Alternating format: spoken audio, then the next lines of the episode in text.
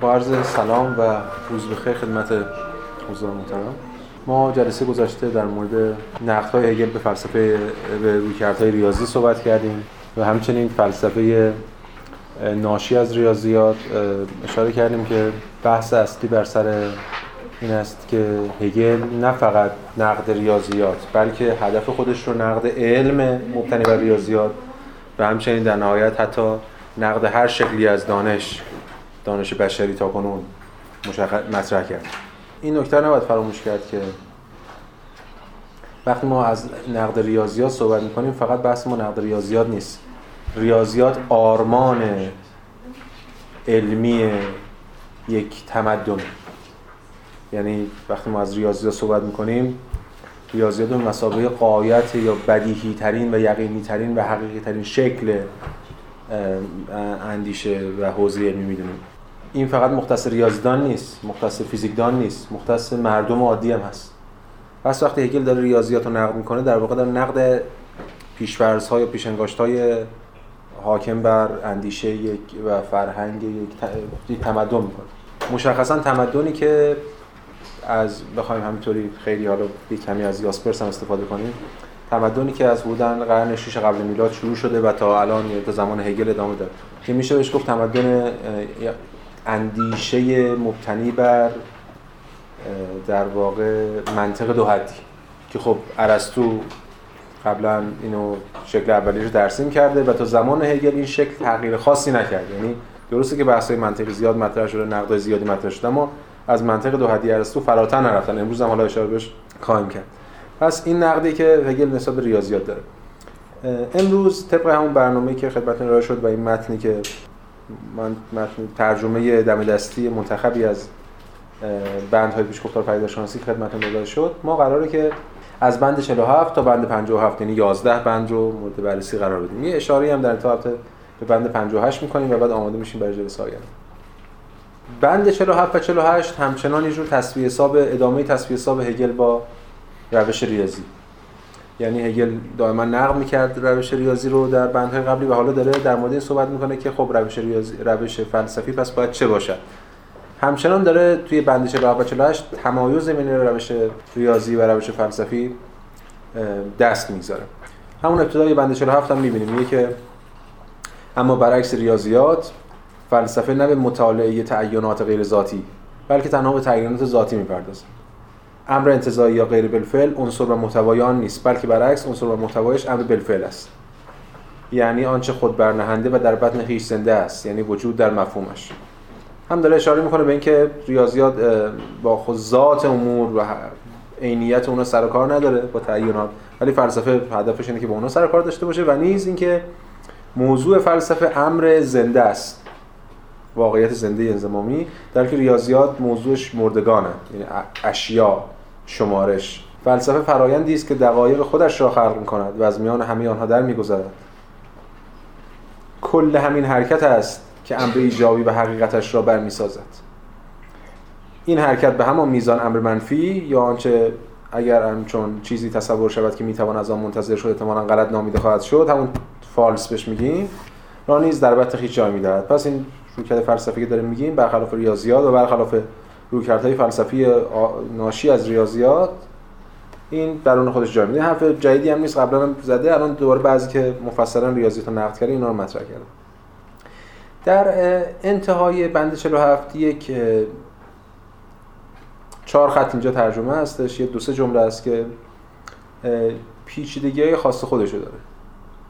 ما تحلیل این دو جمله رو در حد توان من البته موکول می‌کنیم به آخر این کلاس. یعنی باید بریم سری بحثایی رو مطرح کنیم و بعد برگردیم دیگه با هر ابزاری که داریم و مفاهیمی که تا حالا کسب کردیم ببینیم می‌تونیم این چهار جمله رو بفهمیم چهار تا خط رو بفهمیم. و حداقل یه تحلیلی ازش ارائه بدیم. یه سری منابعی هم آوردم بهشون ارجاع خواهم داد که یه سریشون هم دیشب براتون ارسال کردم تو گروه. اونا رو می‌ذاریم به وقت خودش بعد از اینکه این بحثا تمام شد. هم به خاطر اینکه دیگه فرصت داریم آخر جلسه هر چقدر وقت داریم به این بند اختصاص بدیم به این بخش. و همچنین اینکه یه امکاناتی رو جلوتر استخراج خواهیم کرد از بندهای بعدی که کمک می‌کنه ما رو برای فهمید به یه معنای دیگه تمام بحثایی که من تو این جلسه می‌کنم همه اینا یه بحثای پراکنده ای خواهد بود برای اینکه ما بتونیم این چهار خط رو یه تحلیلی ازش ارائه بدیم. خب اینو پس می‌ذاریم تو پرانتز. فعلا تعلیق باشه تا بهش برخواهیم گشت. بند 48 هم باز همونجور خدمتتون گفتم این دو بند 47 48 همچنان ادامه اون نقد هگل به ریاضیات و اون نتایجی که از این نقد می‌گیره. میگه که در واقع ممکن است ضروری به نظر برسد که در بد و امر نکاتی اصولی درباره روش این حرکت یعنی روش علم بیان کنه. قبلش هم هگل این بیان این وعده رو داده بعدش هم این وعده رو میده. همش هگل داره میگه که خب اینو نقد کردم. حالا وقتشه که یک اصول ابتدایی برای خود روش علمی که من دارم پیشنهاد میدم بیان کنم. بعد باز میره چهار تا چیز دیگر رو نقد می‌کنه و بعد باز میگه که خب الان وقتشه که من یک روش اصول اصلی روش علمی رو ارائه بدم. و بعد باز ارائه نمیده میره یه چیز دیگر نقد می‌کنه. یه جور یه جور وعده وعده که برای که مخاطب رو جذب کنه و نظر مخاطب دست بره فعلا. چون ما می‌دونیم در پیشگفتار نهایتا هگل در مورد روش علم روش فلسفه به صورت ایجابی حرفی نخواهد قرارش هم این بوده همونجور تو آگهی هم گفته پیشگفتار نقد اندیشه های زمان است و به بهانه نقد اندیشه های زمان نقد اندیشه های کل تاریخ فلسفه. حرف الان تو بندهای بعدی می‌بینیم یه سری اشاراتی می‌کنه یه سری ایده ولی همواره داره یه وعده رو میده به تعویق میندازه وعده رو. برای اینکه بتونه مخاطب رو خوش بکشه تا بتونه این مسیر رو گام به گام پیش بره. به حال چاره نیست بعضی موقع. بعضی خود منم سرکلاس از این وعده ها میدم برای اینکه مخاطب حفظ بشه مثلا الکی جذاب جلو میدیم. هفته بعد ما قراره فلان بگیم. بعد نمیگیم. مثلا همچنان داریم پاس میدیم برای سال بعد. بعد می‌بینید. ولی خب اینجاست که راه اینه که در واقع مخاطب مواجه بشه با متن و اینا اینه که بله. اینجا هم داره باز همون رو بحث می‌کنه. میگه که هر قدر هم که شاید سخنان من تا حدی خود نمایانه یا انقلابی به نظر برسد و هر قدر اولا اینجا یه خود نمایانه یا انقلابی. هگل وقتی از اصطلاح انقلابی استفاده می‌کنه توی همین امروز هم یه جا دیگه هم توی بند دیگه هم می‌بینیم. معمولا یه نگاه منفی داره به اصطلاح انقلابی.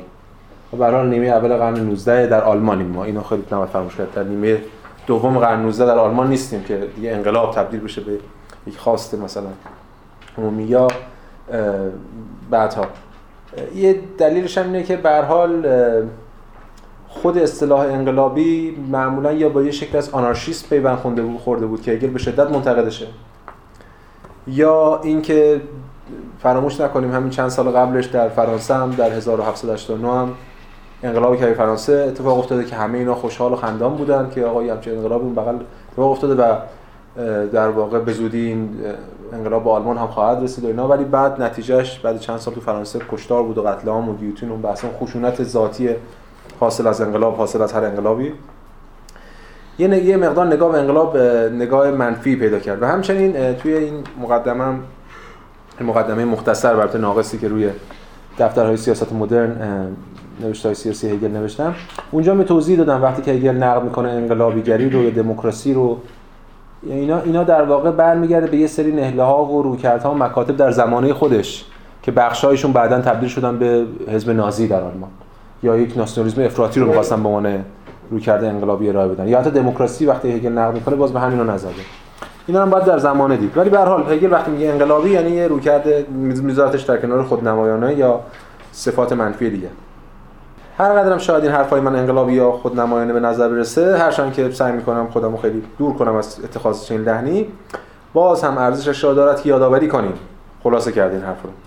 حاکمیت علمی که از ریاضیات به ارث رسیده است نه فقط ریاضیات بلکه اون حاکمیت علمی که از ریاضیات به ما رسیده. جایگل در آلمانی هم شتات رو استفاده می‌کنه. دولت انگار علمی یا اون حاکمیت علمی. یعنی چی؟ یعنی حاکمیت تبیین ها طبقه بندی ها اصول متعارفه مجموعه های از قضایات در کنار اثبات هایشان اصول نتایج و استنباطاتی که از آنها منتج شدن به عقیده عموم پیشاپیش خود را دست کم منسوخ نشان داده است. یعنی همه اینا همه این چیزایی که برمیگرده نه فقط ریاضیات علم و فلسفه و همه رو در بر گرفته این شیوه استنتاج و استنباط و اثبات و طبقه بندی و اینا رو دیگه عمرشون سپری شد. دیگه تموم شده. زمانی منسوخ نشون داده. منسوخ جلوه می‌کنن. امروز. و به این بهانه هگل داره در واقع نقد هر شکلی از برهان آوریه. این فقط نقد ریاضیات نیست چند بار امروز اشاره کردم. نقد هر شکلی از برهان آوری چون برهان آوری مبتنی بر استنتاجه و استنتاج هم بر حال ریشه داره توی همین ریاضیات. برآمده از همین فرهنگی که ریاضیات رو آرمان خودش می‌دونه. و به همین دلیل بعدش ادامهش میگه که اما مشاهده این هم دشوار نیست که شیوه ارائه گزاره اقامه ادله برایش و در نتیجه ابطال نقیزش با توسل به دلایل صورتی نیست که در آن حقیقت بتواند ظهور یابد. حقیقت حرکت خود درون خود است. اما روش نخست همین روش علمی متعارف برگرفته از ریاضیات حرکت شناختی است که نسبت ماده و مسالهش خارجی است. دیگه همون حرفا رو تکرار کرده دیگه توی متن فشرده اینا رو جمع کرده. اولا اینا خارجی ان ثانیا این ما رو به سمت حقیقت نمی‌بره. چون حقیقت حرکت خود درون خود اصلا شیوه شناخت حقیقت درون خود حرکت کردنه. یه جور خداگاهی درونی در نسبت متقابلی که حالا بهش میگیم دیالکتیکی. اینجا فعلا این ریاضیات به این حقیقت, حقیقت رو نمیده. چه چیزی اون حقیقت رو میده؟ روش حقیقی چیه در ازای این روش منطق دو حدی ارسطویی که حالا ما داریم نقدش می‌کنیم؟ روش جایگزین چیه؟ هگل برای اولین بار در بعد 50 اون روش رو ارائه میده. اما قبل از اینکه وارد بند 50 بشیم هگل در بند 49 یه تذکر میده. این تذکر هم از اون مدل تذکرهای هگلی این تذکر رو تو هم پیشگفتار بارها بارها داده. برمیگرده به شیوه منطق هگل. قبلا هم گفتیم به ویژه ترم پیش اشاره کردیم در موردش که منطق شناوره.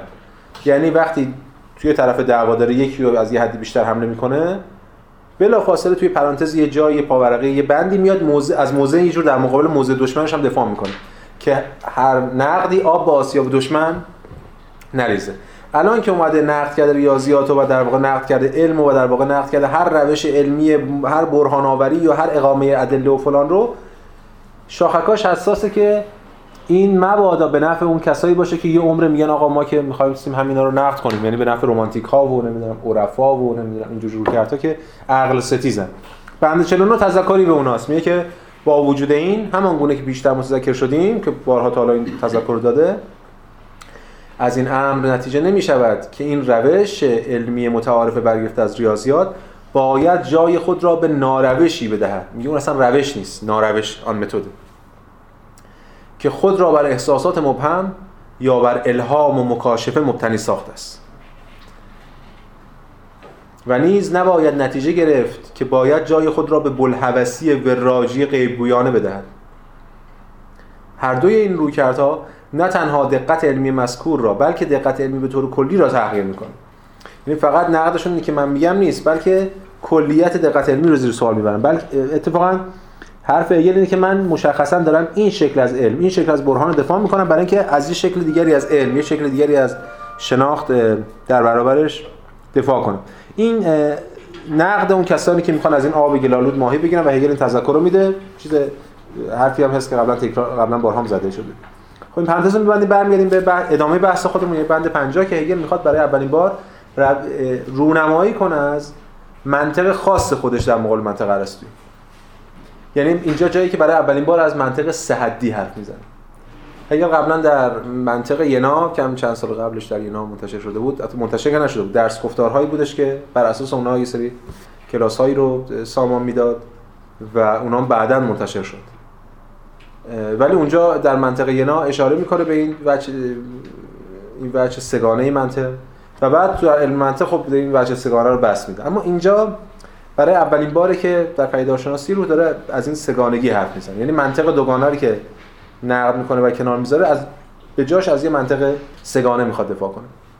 میگه زمانی که اندیشه کانت دگربار سگانگی را کشف کرده بود اولا باید هگل بیاد بگه که قبل از من کی گفته کی از این حرف زده. نه که اینجوری که من تر کردم تر کرده باشه که هیچ کس قبل از هگل اینو اینجوری تر نکرده. بلکه بارقش رو نشانهاش رو کجا میشه دید قبل از من؟ اول از همه کانت. کانت در کتاب نقد عقل محض همونجور که اگه به خاطرتون باشه همین پارسال همین موقع بود داشتیم میخوندیمش دیگه. در بخش تحلیلات اصطلاحی وقتی داره جدول مقولات رو میگه یه نکته هم میگه اونجا صراحتا. میگه که مقولات چهار تا دسته ستایی میشه. میگه مقوله سوم هر دسته در واقع ترکیب مقوله اول دوم هر دسته است. مثلا وحدت کسرت تمامیت تمامیت ترکیب وحدت کسرت. اصطلاح ترکیب هم به کار می‌بره. یعنی خود سنتز رو که ما تو کان بهش میگیم ترکیب مثل ترکیب پیشینی نام سنتز استفاده می‌کنه. بازم اصطلاح سنتز استفاده می‌کنه ولی خب سنتز در هگل معنای ایجابی پیدا می‌کنه. پس کان صراحتا میگه که هر کدوم از این دقایق ترکیب دو دقیقه اول هر کدوم از این سومی ترکیب دو دقیقه اول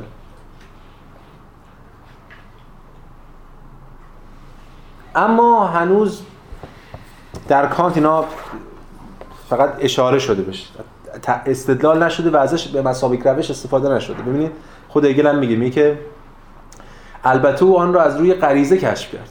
دلیل اونجا ارائه نمیده براش. زیرا در آن زمان این صورت مرده و محروم از مفهوم بود. و زمانی که بدین طریق به جایگاه مطلقش برکشیده شد صورت امر حقیقی در محتوای حقیقیش هویدا و مفهوم علم بدین طریق پیدا شده بود. اما تقریبا هیچ استفاده ای در آن وجود ندارد. کانت هیچ استفاده ای از این نمی‌کنه. تبدیلش نمی‌کنه به منطق خودش این ایده رو. چرا؟ چون اگه می‌خواست تبدیل کنه اصلا کل ساختار نقد عقل محض تغییر می‌کرد بخش سوم نقد عقل محض اون بخش دیالکتیک استعلایی یا اون که ما بهش میگیم جدل استعلایی بخاطر که با این دیالکتیک خلط نشه نمادی از اینکه نشون میده کانت چگونه نتوانسته از مفهوم منطق سه حدی استفاده کنه به صورت ایجابی. فهمیده که این منطق دو حدی مشکل داره. تو آنتینومیا نشون میده اینو دیگه. تعارضات. میگه آقا عقل نمی‌تونه به این نفع این داوری کنه نمی‌تونه نفع این داوری کنه. بعد جواب چیه؟ خب پس عقل داوری نکنه. اگه داوری کنه دچار توهم اصطلاحی میشه. یعنی درک می‌کنه که منطق دو حدی دچار چه مشکلی هست. ولی نمی‌تونه معطوفش کنه به این نتیجه. به همین دلیل قبلا اشاره کردیم. کانت فیلسوف مرزگذار. هگل فیلسوف مرز شکن سنتز در هگل ترکیب دو تا تنش معطوف میشه به یک نتیجه نهایی که در واقع اونها رو در دل خودش جای داده.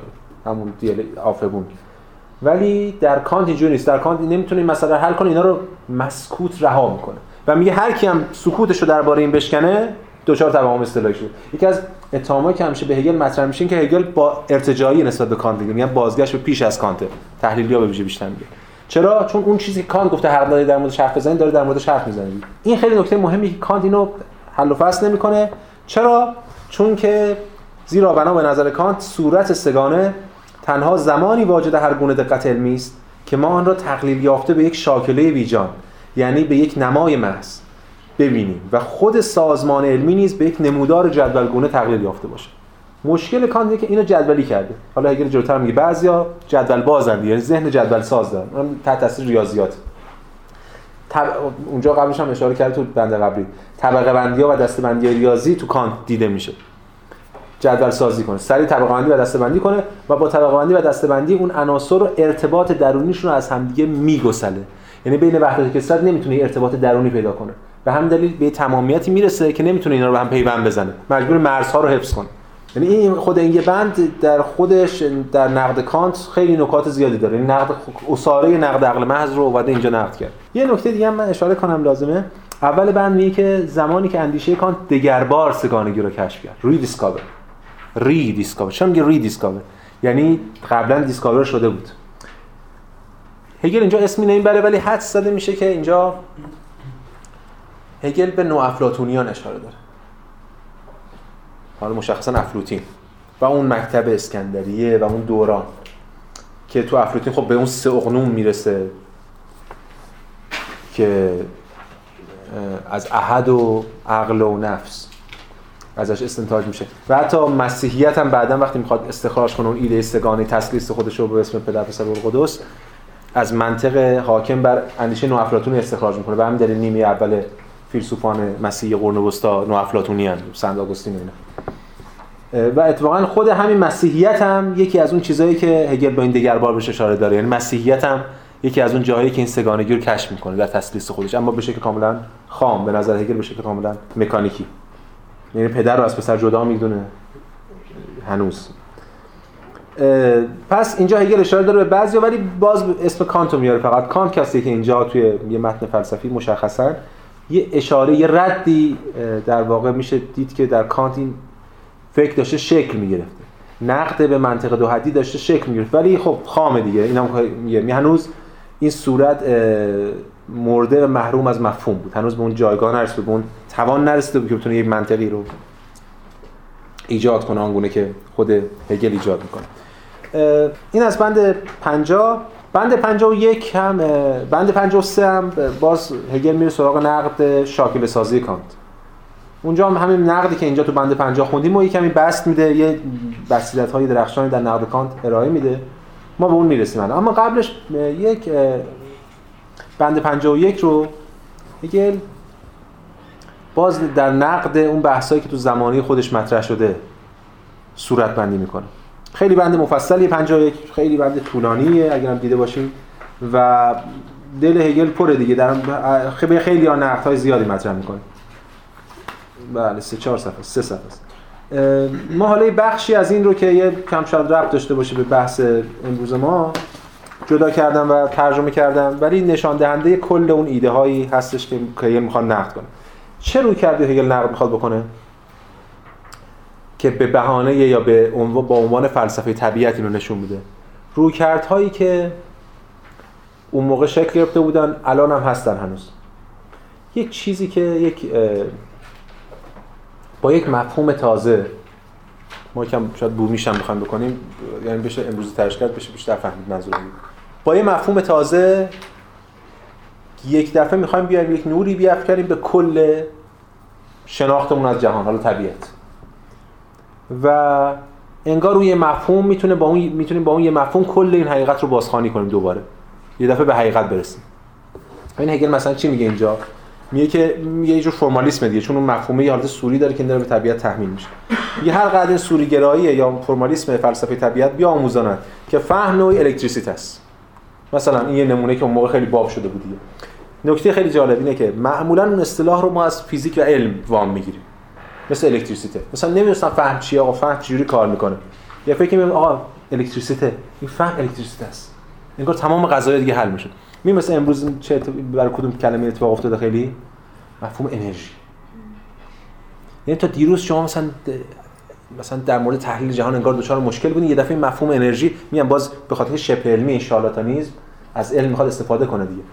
از فیزیک برمی‌داریم مفهوم به اسم انرژی رو میاره اینجا بعد شما همه چی انرژیه. مثلا اگه می‌گفت اگه تا دیروز می‌گفت جهان عشقه شما گفت با این خرافات چیه؟ الان میگه جهان انرژی شما آه چقدر علمیه چون انرژی. چون ریشه انگار علمی داره.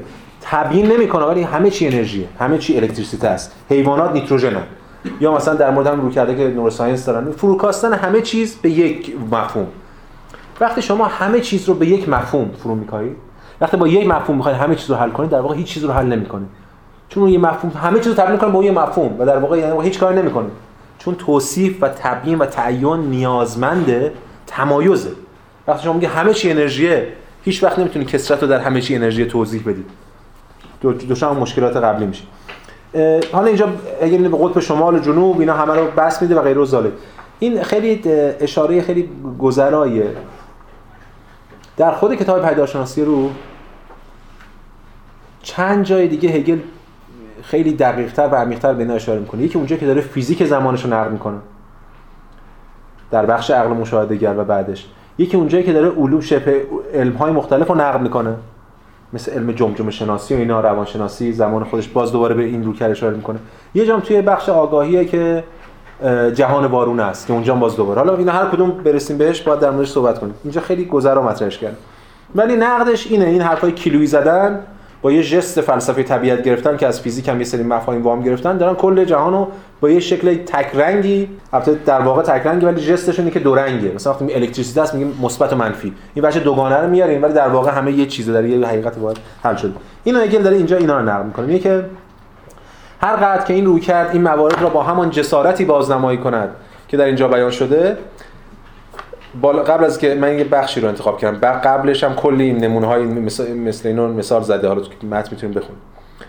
و هر قدر که چنین جوشانده هایی را حتی با اصطلاحات قلم به بتری سرهم کند هنوز وقتی یک شخص بی تجربه با این فلسفه فلسفه طبیعت مواجه می شود حالا با یه چیزای توضیح دیگه آنگاه چنین فرد بی تجربه ممکن است به سوی نوعی تحسین حیرت یا حتی ستایش نوابق ژرفی که چنین اعجازی را عرضه کردن کشانده شود. بله همین امروزش هم هست دیگه. شما یه دفعه درتون باز مونه که چه حرفای زیبا این انرژی کیهانی نمی‌دونم فلان همین نیروهای فلان. اما زمانی که این حقه ها معلوم شوند تکرارشان به همان اندازه ملال آور می شود تکرار هر تردستی دیگری که برای همگان رو شده باشد. همونجوری که شعبده باز تردست. اگه شما فرمول یا تکنیک کارشو بدونید برای شما وقت تردستی می‌کنه دیگه بیمزه میشه. اینا وقتی شما به اون تکنیکشون می‌رسید که چگونه این واژه رو از فیزیک وام می‌گیرن و بدون که به معناش توجه داشته باشن فقط دارن میتابونن به جهان برای فریب توده. اینم برای شما یه چیز ملال آور میشه. فراهم آوردن ابزار این صورتگرایی که صورتگرایی که سالت بار دشوارتر از جور کردن تخت شستی نقاشی نیست که تنها دو رنگ داره. مثل اون مثبت منفی. حالا اینجا هگل با یه مطلقی هم توضیح میده در موردش. شاید سرخ و سبز. اولی برای رنگامیزی سطح زمانی که می‌خوایم صحنه تاریخی رو رنگامیزی کنیم. و دومی زمانی که می‌خوایم یک منظره رو. این رو کرد. بدین طریق آنها را درون خلای امر مطلقی قوطه می‌سازد که این همانی محض و سپیدی بیجان محض از آن سر برآورده است. میگه در نهایت هر چقدر می حرف می‌زنه در نهایت به یک سپیدی بیجان محض نیست. همین که همه چی انرژیه همه چی نیروه همه چی فون این سفیدی بیجان محض روی دیگه سکه همون شبیه که گاوها درش سیاه هستن که قبلا دیدیم اشاره کردیم. یه تک, تک رنگی مطلق. با اینکه اولش یه گرفته که من از یک دوگانگی یا از یک مثبت و منفی یا یک خیر و شر چیزی شروع کردم. طبیعت تکرنگ این شاکله و تعینات بیجانش همراه با این همانی مطلق و گذار از یکی به دیگری همه و همه نتیجه همین فکر بیجان و شناخت خارجی همه اینا نتیجه همون فکر بیجان و شناخت خارجی همون منطقه که ما نقد کردیم تو ریاضیات و منطقه کلاسیک نقدش کردیم. پس اینم یکم باز هگل داره دائما سعی می‌کنه این خب شیوه هگلی دیگه. ویژه تو پیش گفتار. وقتی یه حرفی رو می‌زنه دائما می‌خواد بگه آقا من این حرفی که دارم می‌زنم به لحاظ من منطقی دارم منطق ریاضیات نقد می‌کنم یا کانت شاکل سازی کانت نقد می‌کنم. به مراتب دارم خیلی از این بحثایی که تو روزمره بحثای فکری روزمره مطرح میشه رو دارم رد می‌کنم. و این اشاره هگل هم به جوشونده بازم دوباره به این روز کرده. حالا الان دیگه نیست اونجوری. الان یه شکل دیگه پیدا کرده. الان خیلی الان هم هست البته به شکل خیلی تبلیغاتی یه جست دیگه داره. ولی احتمالاً تو فیلمام یادتون باشه یا تو داستان‌های اون موقع هست. این داروهایی که میفروختن مثلا یه مرد میومد توی شهری باز می‌کرد دکه رو یه دارویی میفروخت. این یه دارو داشت. و شما گفتی من کچلم می‌داد بهت. دل درد دارم می‌داد بهت. یه دارو بوده. بعد میگن داروی همه فن حریف دیگه. این جوشونده است. این همون جوشونده است. یه دارو داره یه کلمه آورده می‌خواد به همه اینا حل کنه الان الان یه شکل دیگه پیدا کرده دیگه. الان تبلیغات یه پیچیدگی دیگه داره. ولی باز همون همون سیستم دیگه.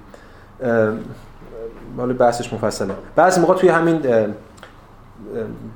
داروهایی که با دو جلد مختلف داره عرضه میشه برای دو بیماری مختلف اینا یه یکی چی هم. یکی بیشتر نیستن میشه نشونش اما اون چیزی که مهمه برای هگل اینه که اینا با یه فرمول می‌خوان همه چیز رو حل کنن. یک شبه می‌خوان جهان رو کشف کنن. با یه چیز تازه‌ای که مثلا به جهان دارن تحمیل می‌کنن. با یه صورتگرایی خاصی.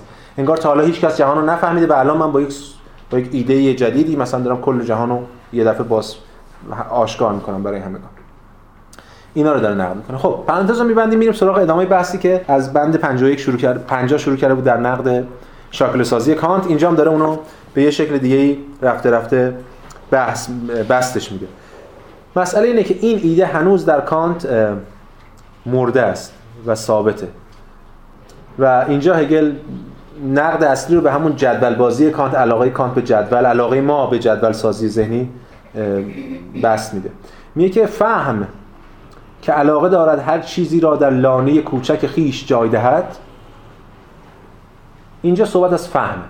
مشخصا فهم همون فهمی هم کانت بهش میگه دیگه.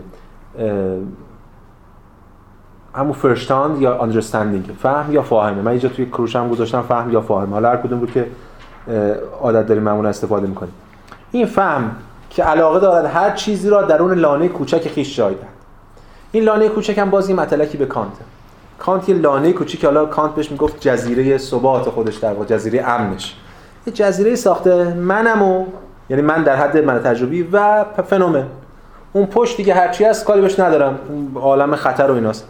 این لانه کوچکی که فهم علاقه داره همه چیز رو در اون جای بده فهم که علاقه داره این کارو بکنه اصلا هیچ درکی از نیازش بشنیم بینشی نداره. کانت هم صراحتا میگه. یه جایی توی نقد عقل معزیاتون باشه گفتیم. میگه اصلا ما احتیاجی نداریم به نمونه بشناسیم. ما احتیاج ما کل کارمون با همین شناخت پیدا راه میفته. چه احتیاج داره بریم بیرون برای اینکه گرفتار این رنج ها و گرفتاری ها و توهمات و اینا بشیم؟ این اصلا نیاز احساس نمی‌کنه نسبت به چنین بینش یعنی بینش ناظر به حیات و انضمامیت محتوا. اگر داشت اگر این درک رو از این نیاز داشت از شاکل سازی اجتناب می‌کرد. یا دست کم در میافت که در این چارچوب چیزی بیش از آنچه از طریق جدول مطالب همون جدول محتواها فهرست مطالب table of contents در دسترس نمی‌داند. جدول مطالب همه آن چیزی است که فهم عرضه می‌کنه اما خود مطالب را به دست نمی‌دهد. این هم دقیقا باز به اشاره داره به جدول مقولات کانتی. کانت جدول مقولات میده اما جدول مقولاتش ربطی به خود محتوا نداره. چرا؟ چون جدول مقولاتش اصلا کاری به محتوا نداره. جدول مقولات از کجا بود اصلا قطعیت جدول مقولات کانت اون که میگه خود بسندگی جدول مقولات کانت که میگه این 12 تا مقوله است ولاغه نه بیشتر نه کمتر از کجا اومده؟ از خود حکم اومده. کانت استدلالش این بود دیگه میگه فهم یعنی حکم دادن. من وقتی چیزی می‌فهمم یعنی دارم مثلا این درس این دیوار سفید است یعنی دارم یه حکم میدم. در مورد یه چیزی. فهم یعنی حکم دادن. خب حالا ما که اون بیرون که دسترسی به ابژه ها نداریم مستقل. اینا رو هیوم زده نابود کرده. بله ما دسترسی به ابژه ها نداریم. پس ما چجوری می‌تونیم علم پیشینی داشته باشیم برای اینکه بتونیم فنومن رو بشناسیم؟ باید از اون جایی که خودمون داریم علم پیشینی در بیاریم. از خودمون از شیوه فهممون شیوه حکم دادنمون که می‌تونیم علم پیشینی در بیاریم. این علم پیشینی کجاست؟ یه علمی هست به اسم منطق. کانت هم اتفاقا میگه منطق ارسطو کانت هم یادتون باشه میگفتش که اسم این جدولم رو می‌ذارم مقولات چون دقیقا تحت دست مقولات ارسطو اش بود 10 تایی بود و یه بحث دیگه داشت. میگه چون خیلی با مقولات من با ارسطو فرق داره ولی راه من انتخاب کردم با راه اون یکیه. همینا رو میگه. یعنی کانت هم حرف این رو به کلام این کانت هم در منطق ارسطویی باقی ماند. نتونست از منطق ارسطویی خارج بشه. به همین دلیل نتونست آنتینومیا رو حل کنه. به همین دلیل نتونست بخش دیالکتیک اصطلاحی رو به نتیجه ایجابی برسونه. چون مقولاتش از ارسطو از شیوه کهن دوگانه مواجهه با جهان و حقایق استخراج کرده اونا رو استخراج کرده گفتم احکام داریم نمی‌دونم انواع اقسام احکام داریم. عدل انواع اقسام احکام مقولات استخراج میشه و بعدا این مقولات میشه مقولات غالب های پیشینی فهممون. هیچ ربطی به محتوا نداره هیچ ربطی به ابژه نداره تا اینجا. همش در مورد اون داره صحبت کنه به همین دلیل هگل میگه که این جدول مطالب همه آن چیزی است که فهم عرضه می‌کنه. اما خود مطالب را به دست نمیدن. همون نگاه ریاضیوار اینجا ما در فلسفه به اوج و اعلای خودش رسیده در فلسفه کانت که هگل اینجا با این لحنش داره نقل می‌کنه. و اتفاقا نتیجه قطعیت کانتی نتیجه همین بی محتواییشه همونجور که قطعیت ریاضی نتیجه بی محتواییش بود که هفته پیشم در موردش صحبت کردیم و نقدهای هگل به ریاضیات اونجا در واقع خوندیم اینم پس از نقد هگل به کانت حالا می‌خواد هگل در صحبت کنه که خب پس ما باید چه کنیم؟ این رویکرد سگانه ای که من دارم مطرح می‌کنم منطق سگانه ای که من قرار مطرح کنم در کانت دیدیم که به چه بنبستی خورد چون هنوز در اون پسمانده های منطق کلاسیک بود. چگونه باید این بیان بشه؟ بند 54 به بعد در مورد اینکه این با, با یه حواشی حواشی که داره در مورد اینکه این چگونه این منطق سعدی من قرار بیان بشه. از بند 54 یک بخشی رو استخراج کردم که خب خیلی مشهور میشه بعدا. به همین دلیل استخراجش کردیم که نکاتی هم کمک می‌کنه به ما برای اینکه برگردیم آخر جلسه. بند 47 رو بتونیم تحلیل ازش ارائه بدیم. از خود فعالیت حرف می‌زنه. ببینید میگه که همان گونه که دانش محتوا را می‌بیند که به درون خود باز میگردد فعالیتش به میزان بیشتری درون این محتوا غرق شده است. زیرا این فعالیت خود درون ماندگار محتواست و در همان حال به خود بازگشته است. قبلا این حرف بارها زده الان داره توی این بحث دفاع می‌کنه ازش. فعالیت شناخت من نه فعالیت یک سوژه خود بنیاد نسبت به یک ابژه خود بنیاده بلکه در واقع فعالیت یک کلیه که به میانجی ماها داره فعالیت خودشناسیش رو انجام میده. یعنی فعالیت خود درون ماندگار محتواست و در همان حال به خود بازگشته است. این که بارها تکرار کرد. حالا نتایجش رو بخوایم در نظر بگیریم با توجه به بحثایی که الان کرده. میگه که زیرا این فعالیت در دیگر بودگیش با خود همان محض است. با خودش این همان میشه دیگه. در عین اینکه خودش رو تبدیل به دیگری می‌کنه یعنی وقتی من قبلا گفتم الان تکرار می‌کنم وقتی من سوژه دارم به یه ابژه میاندیشم من در برابر این ابژه احساس می‌کنم اون دیگریه برای من. ولی در نهایت همه ما دقایقی از اون فعالیت کلی هستیم که داره محقق میشه و خودش رو داره در این دیگر بودگیش با خود, خود همان محض میشه. بدین طریق این فعالیت نوعی مکر است که در حالی که به نظر می‌رسد از فعالیت اجتناب می‌کند به دنبال مشاهده آن است که تعیین یافتگی و حیات انزمامیش چگونه خود را درگیر سیانت از خیشش و علاقه جزئیش می‌کنه و چگونه عملا کاری دقیقا متضاد انجام می‌دهد. یعنی اقدام به انحلال خودش همون هر کدوم از این دقایق. اقدام به انحلال خود می‌کند و نیز خودش را بدل به دقیقه از کل می‌سازد. این الان اینو توضیح بدیم و بعد بستش میدیم ببینید میگه پس یه فعالیتیه که این فعالیت مک مکاره. چجوری مکاره؟ به هر کدوم از این دقایق نمیگه که دقایقی از کله. می‌خواد این دقایق هر کدوم فکر کنن که خودشون مستقله. ولی در حین که دارن کارشون رو می‌کنن درگیر سیانت از ذات خود خودش می‌کنه اینا رو. یعنی از اینا به عنوان یه جور سپر دفاعی برای خودش یه جور ابزار خودش بهره می‌بره. و باعث میشه که هر کدوم از اون دقایق عملا کاری رو ب... کار برعکسی رو انجام بدن. یعنی خودشون رو منحل کنن در این کل و خودشون بدل به دقیقه از این کل بشه از کل این فعالیت. این مکاری اینه. این اصطلاح که خب احتمالاً شما شنیده باشین یه پیوند می‌خوره به اصطلاح هگلی بسیار معروف که بهش میگیم cunning of reason یا مکر عقل. عقل مکار. مکر عقل معروفه. اما مکر عقل نیست فقط دیگه. حالا اینجا الان در مورد فعالیت حرف زد. یه جا در مورد خدا حرف میزن. یه جا در مورد کل حرف می‌زنه یه جا در مورد ایده حرف می‌زنه یه جا در مورد روح حرف می‌زنه. هر چی که هست. این کل یک پارچه مکرش اینه که باعث میشه این دقایق فکر کنن که دارن کار خودشونو می‌کنن و ندونن که دارن ابزاری از حرکت اینا ببینید من یه سری نقل قولایی آوردم اینجا از خود هگل. این کتاب هگل و فلسفه تاریخ مکانی که واقعا کتاب خوبیه. یه فصلی داره اصلا فصل هشتمش به اسم مکر اونجا بحث مفصل کرده در مورد مکر عقل کسی خواست علاقه داشت بره بخونه می‌تونه از این کتاب استفاده کنه. یه سری نقل قول و این سه تا نقل قول از خود همین کتاب که به خود هگل ارجاع داده مستقیم می‌خونم اینجا. شکل‌های مختلف مکر عقل که بیشترش توی درس گفتارهای فلسفه تاریخ هگل اینو مطرح می‌کنه که در تاریخ به این معنا مکاره. دیگه اونجا مثلا اینجا از دقایق و دانش صحبت نمی‌کنه از آدم‌ها و مردمان صحبت می‌کنه در مورد تاریخ حرف می‌زنه.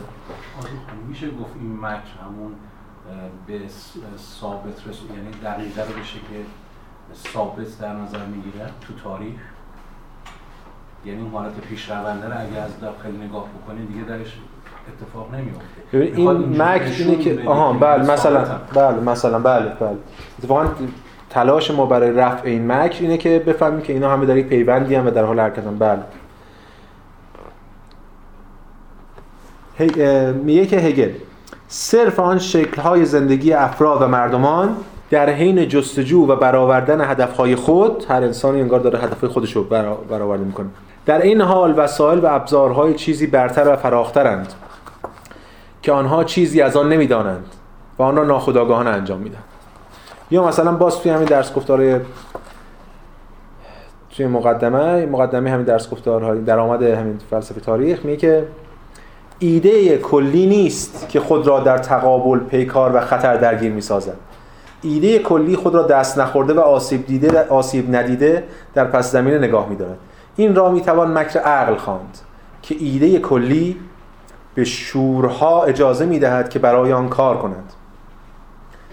به گونه ای که آنچه ایده کلی از رهگذران به خود هستی میبخشد کیفر می‌بیند و دستخوش آسیب می‌شود. ایده باج هستی و گذشته را نه از حساب خودش بلکه از حساب شورهای افراد می‌پردازد یعنی به شورهای جزئی اجازه میده که فکر کنن که خودشون دارن خودشون رو برآورده می‌کنن ولی در واقع اینه که داره خیلی خیلی شبیه اون اراده شوپنهاور که از غذا بازم همون با این نگاه هگلی با اینکه اینا به ظاهر خیلی خصم همن دارن سر کله هم دیگه می‌زنن ما بالا نگاه می‌کنیم شما اینا رو در پیوندی با هم دیگه می‌بینید. اون فقط خیلی شرورانه می‌بینه اینو هگل اینو می‌خواد بچه خوشبینانه براش قائل بشه که حالا در مورد صحبت می‌کنه. بیشتر نزدیک نیچه بله؟ بیشتر نیچه نزدیک این نگاه نیست چرا دیگه؟ میشه بگیم که چگونه از دل این ایده روح هگلی و شوپنهاوری ایده شوپنهاوری چگونه ما به اون اراده معطوف به قدرت نیچه می‌رسیم؟ یه گفتمان اینا همین نیچه اتفاقا سنتز هگل و شوپنهاور دیگه خودش هم اذعان می‌کنه. یا یه جا دیگه همین رو ببین یه جا در مورد اینجا در مورد فعالیت حرف زد. یه جا در مورد روح گفته یه جا در مورد ایده گفته. یه جا در مورد تاریخ کلی گفته. یا مثلا در منطق اداره المعارف همون انسایکلوپدیا لاجیک که ترجمه شده میگه که در مورد خدا میگیم خدا اجازه می‌دهد که انسانها که دارای شورها و دلبستگی های ویژه خیشند چنان کنند که خوش دارند. و آنچه حاصل می شود انجام پذیرفتن نیت های اوست که چیزی جز نیت است که کسانی که او آنها را به کار می‌گیرد مستقیما دل مشغول آن بودند. هر کس فکر می‌کنه داره کاری رو می‌کنه که دوست داره اما در نهایت می‌بینه که هیچی نشد اونی که دوست داشت بشه تا نتیجه یکی دیگه داره بر کار می‌کنه. این مکر عقل. حالا میشه اینو مفصل بحث کرد ما خیلی وقتم نداریم در موردش حرف بزنیم. یک نظم و برنامه ای در جهان هست که باعث میشه اجزا هر کدوم شیوه پیشبردش این اینه که هر کدوم از اجزا خودشون جداگانه ببینن فکر کنن دارن در راستای شور فردی خودشون عمل می‌کنن هر کدوم از این اجزا. ولی در نهایت این کله که داره حقیقتی رو مثلا تجربه می‌کنه یا متجلی می‌کنه یا هر چیز دیگه. اینجاست اون اون بحثی که هگل هم مطرح می‌کنه که این فعالیت نوعی مکر است. این مکر ببینید یک بله یک نویدی که از دل این حال نویدم نگیم یکم خبر فاجعه باری که از دل این حاصل میشه جبرگرایی. بله یعنی اینکه هیچ دیگه هیچ سوژه اصلا مطلقا هیچ اراده از آن خیش ندارن. و هر وقت اراده از آن خیش احساس کردن دوچار توهم. اینجا هگل مشخصا اسپینوزایی. اسپینوزا هم صراحتا می‌گفت دیگه توی کتاب اخلاقش که هر اختیاری ناشی از جهل نسبت به عواملیه که داره منو مجبور می‌کنه کاری انجام بدم اما یه نکته بسیار مهم. جبرگرایی کلاسیک اون تصوری که معمولا ما از جبر در ذهنمون داریم یه تفاوت جدی داره باید خیلی مهم. جبرگرایی اینه که یک قدرتی وجود داره. حالا اینجا میگیم عقل ایده خدا هر کس یه قدرتی وجود داره که ما بر اساس منویات اون تمام ماها داریم عمل می‌کنیم. یه قدرت مستقلی که هست و داره کل جهان رو از پیش هدایت کرده یا می‌کنه. اما در هگل اون ایده فعالیت کل خدا جدای از ما نیست. وقتی که هگل برمیگرده حالا الان در واقع یه بحث مستقلی میطلبه. وقتی هگل برمیگرده توی همون درس گفتارهای فلسفه تاریخ میگه قایت تاریخ آزادی است. یعنی چی؟ یعنی یه شکل دیگری از آزادی. ما دیگه از اون آزادی پیشا اسپینوزایی آزادی فردی دیگه خارج شدیم. دیگه اون توهم بیش نیست و هگل هم بهش خواهد ولی از یه شکل دیگری از آزادی حرف می‌زنه. که اتفاقا این حل شدن همه در اون کل یک پارچه یه ساعتی از یه شکل از آزادی. با این نکته و با این تذکر بسیار بسیار مهم که تفاوت هگل با جبر کلاسیک این است که اون که قرار آزاد بشه اون که مکر مکر داره چیزی جدای از ما نیست. اون در واقع چیزی جز ما نیست. اینتر سابجکتیویته است. نه یک حقیقت متعالی مستقل. این خیلی مهمه ولی خب حالا فعلا که اینجا مورد بحث هگل نیست. ولی جبر نتیجه ای که از این حاصل خواهد شد. اما بفهم آزادی میشه آگاهی بله بله اسپینوزا همینه دیگه. ما توی اگه یادتون باشه توی کتاب پنج اسپینوزا کتاب پنج اخلاق اسپینوزا وقتی که می‌گفت عشق عقلانی نفس به خدا همان عشق خداست که او با آن به خود عشق میورزد من همونجا گفتم این هگلی خیلی. ولی اسپینوزا چون هنوز به حرکت جوهری نرسیده خدا رو ثابت باید نگه داره نمی‌تونه. مثلا خود اسپینوزا نمی‌تونه توجیه کنه یعنی چی؟ عشق خدا که او با آن به خود عشق میورزد. هگل چون به حرکت جوهری رسیده می‌تونه این حرکت رو بده بله بله. آگاهیش هم از جنس یه آگاهی دیگه است که داره میگه مفهومه. یعنی این آگاهی که رفع کرده دوگانه سوژه ابژه این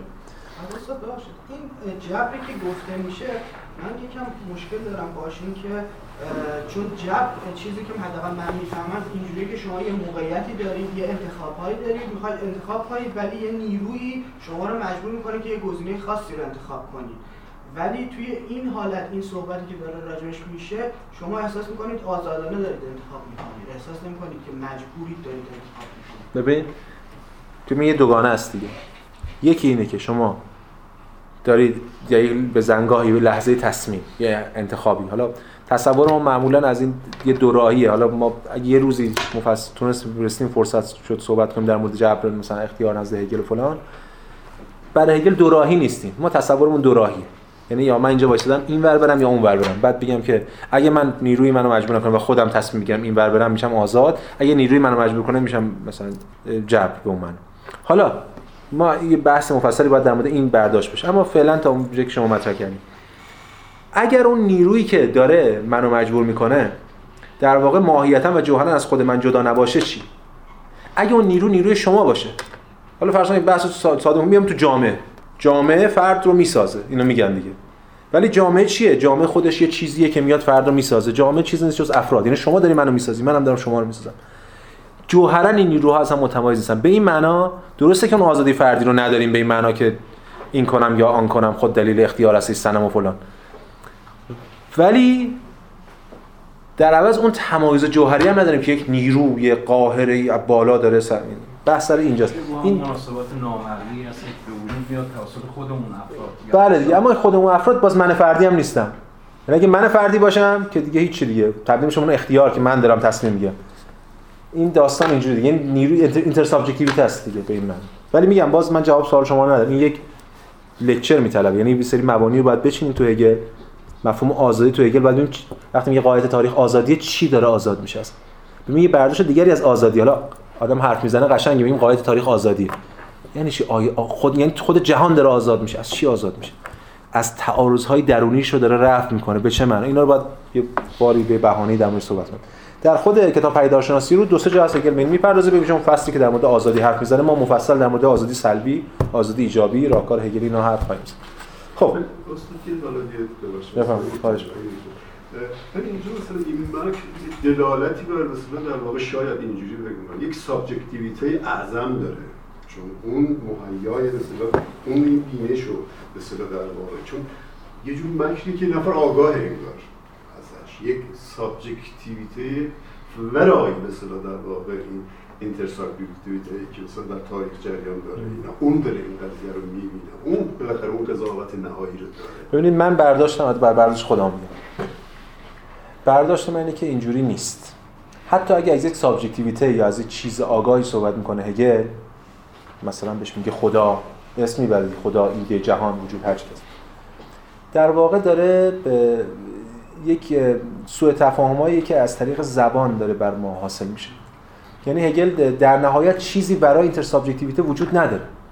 اما یه این بحث مفصل میطلبه. خود وجود وقتی ما از خود وجود صحبت می‌کنیم باید این بحث بر سر آیا در هگل خود وجود یک موجوده؟ خب نه یه بحثی داره کجا در مورد خود زمان که خود زمان زمانه ولی خود تنها چیزی که زمان من نیست خود زمانه چون خود زمان مطلقه و اونجا میگه زمان روحه. یا کجا در شرح پیداشناسی ما با یک کلیتی اینتر سابجکتیوی طرفیم که خودش یه هویتی پیدا می‌کنه. بله. الان ما بند 47 برگردیم تحلیل کنیم در مورد اون کل یه هویت باید واسه هگل آگاهانه دائما اون هویت نسبت میده چون از دست دادن هویت باعث میشه ما علم رو از دست بدیم دوچار نسبی گرایی بشیم و خیلی چیزای دیگه. اما اون هویت هویت جوهرا مستقل از افراد نیست. این مهمه. این, اگه ما به این برسیم حالا شما بهش بگو یه شکلی از یعنی تو این ورم تو فلسفه اسلامی وقتی گذار میشه از یک وحدت وجود یک کسرت وجود یا دوگانگی در وجود به یک وحدت وجود تشکیکی بازم همینه دیگه. یعنی وحدت وجود ولی تشکیکی. حالا این بحث تشکیکش که مراتب داره اینو به کنار که تو هگل حالا به اون شکل نیست دیگه. ولی هویت بهش نسبت میده. اما این هویت معنای شخص مستقل نیست. شخص مستقلشه که ترسناکش می‌کنه. منم یه سوالی ریزی بفهمید سوالا ریز جوابش بله بفهم. استاد هگل ظاهرا جامعه رو میاد به چهار دسته افراد تقسیم می‌کنه تو این بحث من که یکی یه عده شهروندن یه عده شخصن یه عده قهرمانن یه عده قربانی. خود همین متعین کردن اجتماعی نیستش به نحوی که نقش افراد یه مقدار مخدوش میشه اینجا. یعنی یه در میاد نقششون رو خیلی بارز می‌گیره مثل قهرمان که داره با مطابق اراده تاریخ یه حرکت‌های بزرگی رو انجام میده جهده می‌کنه به اشخاص که منفعل نیستن دیگه. یه عده هستن که صرفا دارن تاثیرپذیر تاثیرپذیرن ولی در اصل اشخاصن که دارن قهرمان رو می‌سازن. حال ما باید ببینیم هر چیزو هگل کجا میگه. رتوریک هگل هم باید در نظر بگیریم هگل تو هر جایی بسته به اون بحثی که می‌کنه جایی که داره صحبت می‌کنه در موردش موضع خاصی میگه اما دست کم تا اینجایی که ما داریم در صحبت می‌کنیم در ساعت متافیزیک محض هگل نسبت به قهرمان و ضد قهرمان فرد منفعل فعال تاریخ نسبت به اون بی تفاوت این تاریخ نسبت به اون اون سلسله مراتب و سلسله مراتب اعتباری می‌دونه. هگل هم می‌دونه ولی دیگه حالا هر چیزی باید کجا بحث می‌کنه دیگه در مورد جداگانه الان ما حالا برگردیم باز بند 47 می‌بینیم که اینا رو همه رو در یک کلی حل می‌کنه. باز اینا رو تفاوتاشو زیاد کار به اون تفاوت‌ها نداره. ولی تفاوت ها این است که در اون کل می‌سازه. یعنی کل بدون تفاوت ها میشه شبی که گاوا درش سیاه هست اتفاقا تمام تلاش هگل که تفاوت ها رو حفظ کن. تفاوت ها رو مسابقه یه جور گرهگاه میگم حالا الان واقعا امکاناتش نداریم در مورد صحبت کنیم. باید برسیم. نه ما در باز همه نه در جلسه بعد نه. در جلسه چهارم از ترم بهار به بخش نیرو و فاهمه که رسیدیم اونجا می‌تونیم مفهوم گرهگاه های نیروی و اینا رو در مورد صحبت کنیم. چجوری فرد برای هگل وجود داره به لحاظ متافیزیکی؟ چجوری وجود پیدا می‌کنه؟ اون وقت می‌تونیم به وحدت در کسرت برسیم بعد بتونیم بعضی از این مسائل در موردش حل کنیم. اون وقت در مورد این فرد هم می‌تونه آزادی داشته باشه یا نداشته باشه و این آزادی چگونه محقق میشه هم بحثی بعدی. بسیار خوب. پس ما دیدیم که اینجا این نکته رو مطرح شده و اینکه حالا اگه سوال ما این باشه که سوالی که خوبم شد مطرح شد. که این عقله که داره سامان میده تاریخ رو و مکار و اینا حالا سوال بعدی ما بلافاصله این خواهد بود که خب این عقل چیه؟ این عقل یک عقل مستقله یا نه؟ هگل نسبت به این خیلی آگاهه و بلافاصله توی بند بعدی در مورد این صحبت می‌کنه که این عقل خود وجود. وجود عقله. وجود مفهومه. وجود فهمه. ببینید در بند 55 میگه که وجود همانا کیفیت.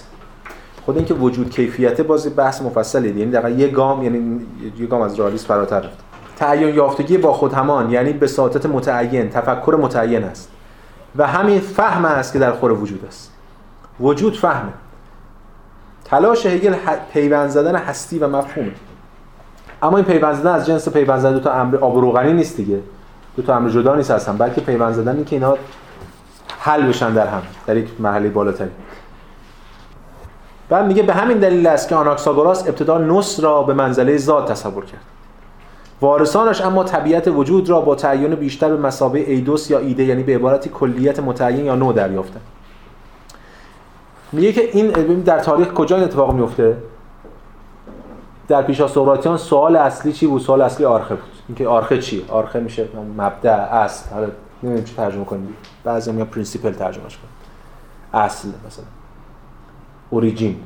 ولی حالا ما میگیم آرخه. اولین پاسخ اون آرخه این بودش که مادی بود دیگه. آب فلان. تا یکی مثل آناکساگوراس که میاد از یک نوسی صحبت می‌کنه که اونه که مدبر جهان. عقلی که مدبر جهان. که اگه یادتون باشه اتفاق مهم میفته ارسطو اونجا برمیگره میگه آناکساگوراس فرزانه ای در میان یاوهگویان. تو متافیزیک در اون اوله که آلفا میگه اینا رو میگه فرزانه ای در میان یاوهگویان. این نسبت باقی که همه دنبال علت مادی بودن این از علت قایی حرف می‌زنه. از نوس حرف می‌زنه و اولین کسی که می‌دونه توی فلسفه یونان دو جهانیت آغاز می‌کنه آناکساگوراس دیگه. یعنی نوسی برای این جهان. چون قبلش نبود. این که نوس عقله و در این حال حقیقته هگل روی این دست می‌زنه بعد همین یه گام جلوتر میره. وقتی افلاتون یه عالمی رو می‌سازه به اسم عالم ایده ها و میگه اون حقیقته و این جهان جهان وهمه یا خیال هر کس ایده حقیقته. نص حقیقته. بعدا هرچند اون دو جهانیت ارسطو نفی می‌کنه البته عالم مسل رو می‌کنه باز چیزایی بالا نگه میداره. و ایده رو می‌کنه ایدوس میاره می‌کنه کلیه طبیعی در همین جهان تبدیلش می‌کنه به نوع. بازم دوباره در مورد اینکه حقیقت یک چیز حقیقت این حقیقت من چیه؟ حقیقت من انسان بودنمه. یعنی نوع انسانی هم. حالا افلاطون میگه این در آسمانه ارسطو میگه نه همینجاست. حتی باز مستقل ولی کلی طبیعی. حقیقت یا واقعیت یا هستی راستین از جنس مفهوم. می‌خواد بگید یونانیان این کار کردن. این تلاش برای پیوند. اما چون مبانی منطقی نداشتن یا مجبور شدن دو جهانی کنن داستانو یا مجبور شدن یکی رو در دل دیگری حل و فصل کنن و به همین دلیل نمی‌تونستن به اون ایده پیوند خورده این دوتا برسن. بعد هگل میگه روی همین نوع می‌خوام دست بذارم. شاید اصطلاح نو برای ایده هایی که این روزها مد شدن مثل زیبایی تقدس و جا امر جاودان و فلان بیش از حد معمولی پیش با افتاده به نظر برسد. اما ایده هیچ معنای بیشتر کمتر از نوع ندارد یا گونه. هگل می‌خواد روی نوع روی خود مفهوم نوع دست بذاره. چون یک توی تقسیم بندی تقسیم بندی ارسطویی هم روی نوع دست می‌زنه ما دیگه. نوع بحث نسبت نوع و جنس و فصل و اینا که خب ارسطو هم بحث کرده در موردش. نوع هم در تمام افراد حاضره و هم جداست از همه افراد. یعنی همه ما انسانیم همه ما نوع انسانی اما در انسان کجاست؟ انسان حالا مثالینش یا از عالم دیگه می‌داده الان امروز ما میگیم اون انسان کجاست؟ معمولا ما میگیم تو ذهنمونه یا توی دیکشنری جای نوشتن قرار داده هر کس ولی به هر حال هم جداست و هم در ذیل همه افراد. بعد اگر داره این بحث رو می‌کنه یه پرانتز باز می‌کنه. بعد بحث رو چند خط بعد ادامه میده. یه پرانتز باز می‌کنه یه واکنش نسبت به بحثایی که در زمانه خودش داره مطرح میشه واکنش نشون بده. میگه که اما ام- که خیلی شبیه بحث‌های زمان امام هست. اما امروزه اغلب شاهدیم که عبارتی که به نحو متعین و دقیق یک مفهوم را مشخص می‌کند حقیر شمرده می‌شود. میگه واسه می‌خواد قبلش هم گفته بود کلمه نو رو خیلی حقیر رو پیش پا افتاده می‌دارن. دنبال کلمات خیلی جذابتر و قلم سلم تری و در این حال عبارت دیگری را بر آن ترجیح می‌دهند صرفا به این دلیل که به زبانی خارجی تعلق دارد. این هم باز شبیه این وضعیت ما هم هست دیگه. اینکه از زبان خارجی مفهوم اومده دیگه این انگار خود حقیقت رو داره بیان می‌کنه و ما نداریم. همین شبیه همین وضعیت خود ما. چون هگل هم این عدم اعتماد به نفس یا سرخوردگی یا تحقیر رو نسبت به زبان آلمانی حس می‌کرد. زبان آلمانی نسبت به فرانسه و انگلیسی و لاتین. می‌دونیم دغدغه هگل همون اولین جلسه ترم قبل هم گفتیم. دغدغه هگل همین اندیشیدن در زبان آلمانی اینها بود.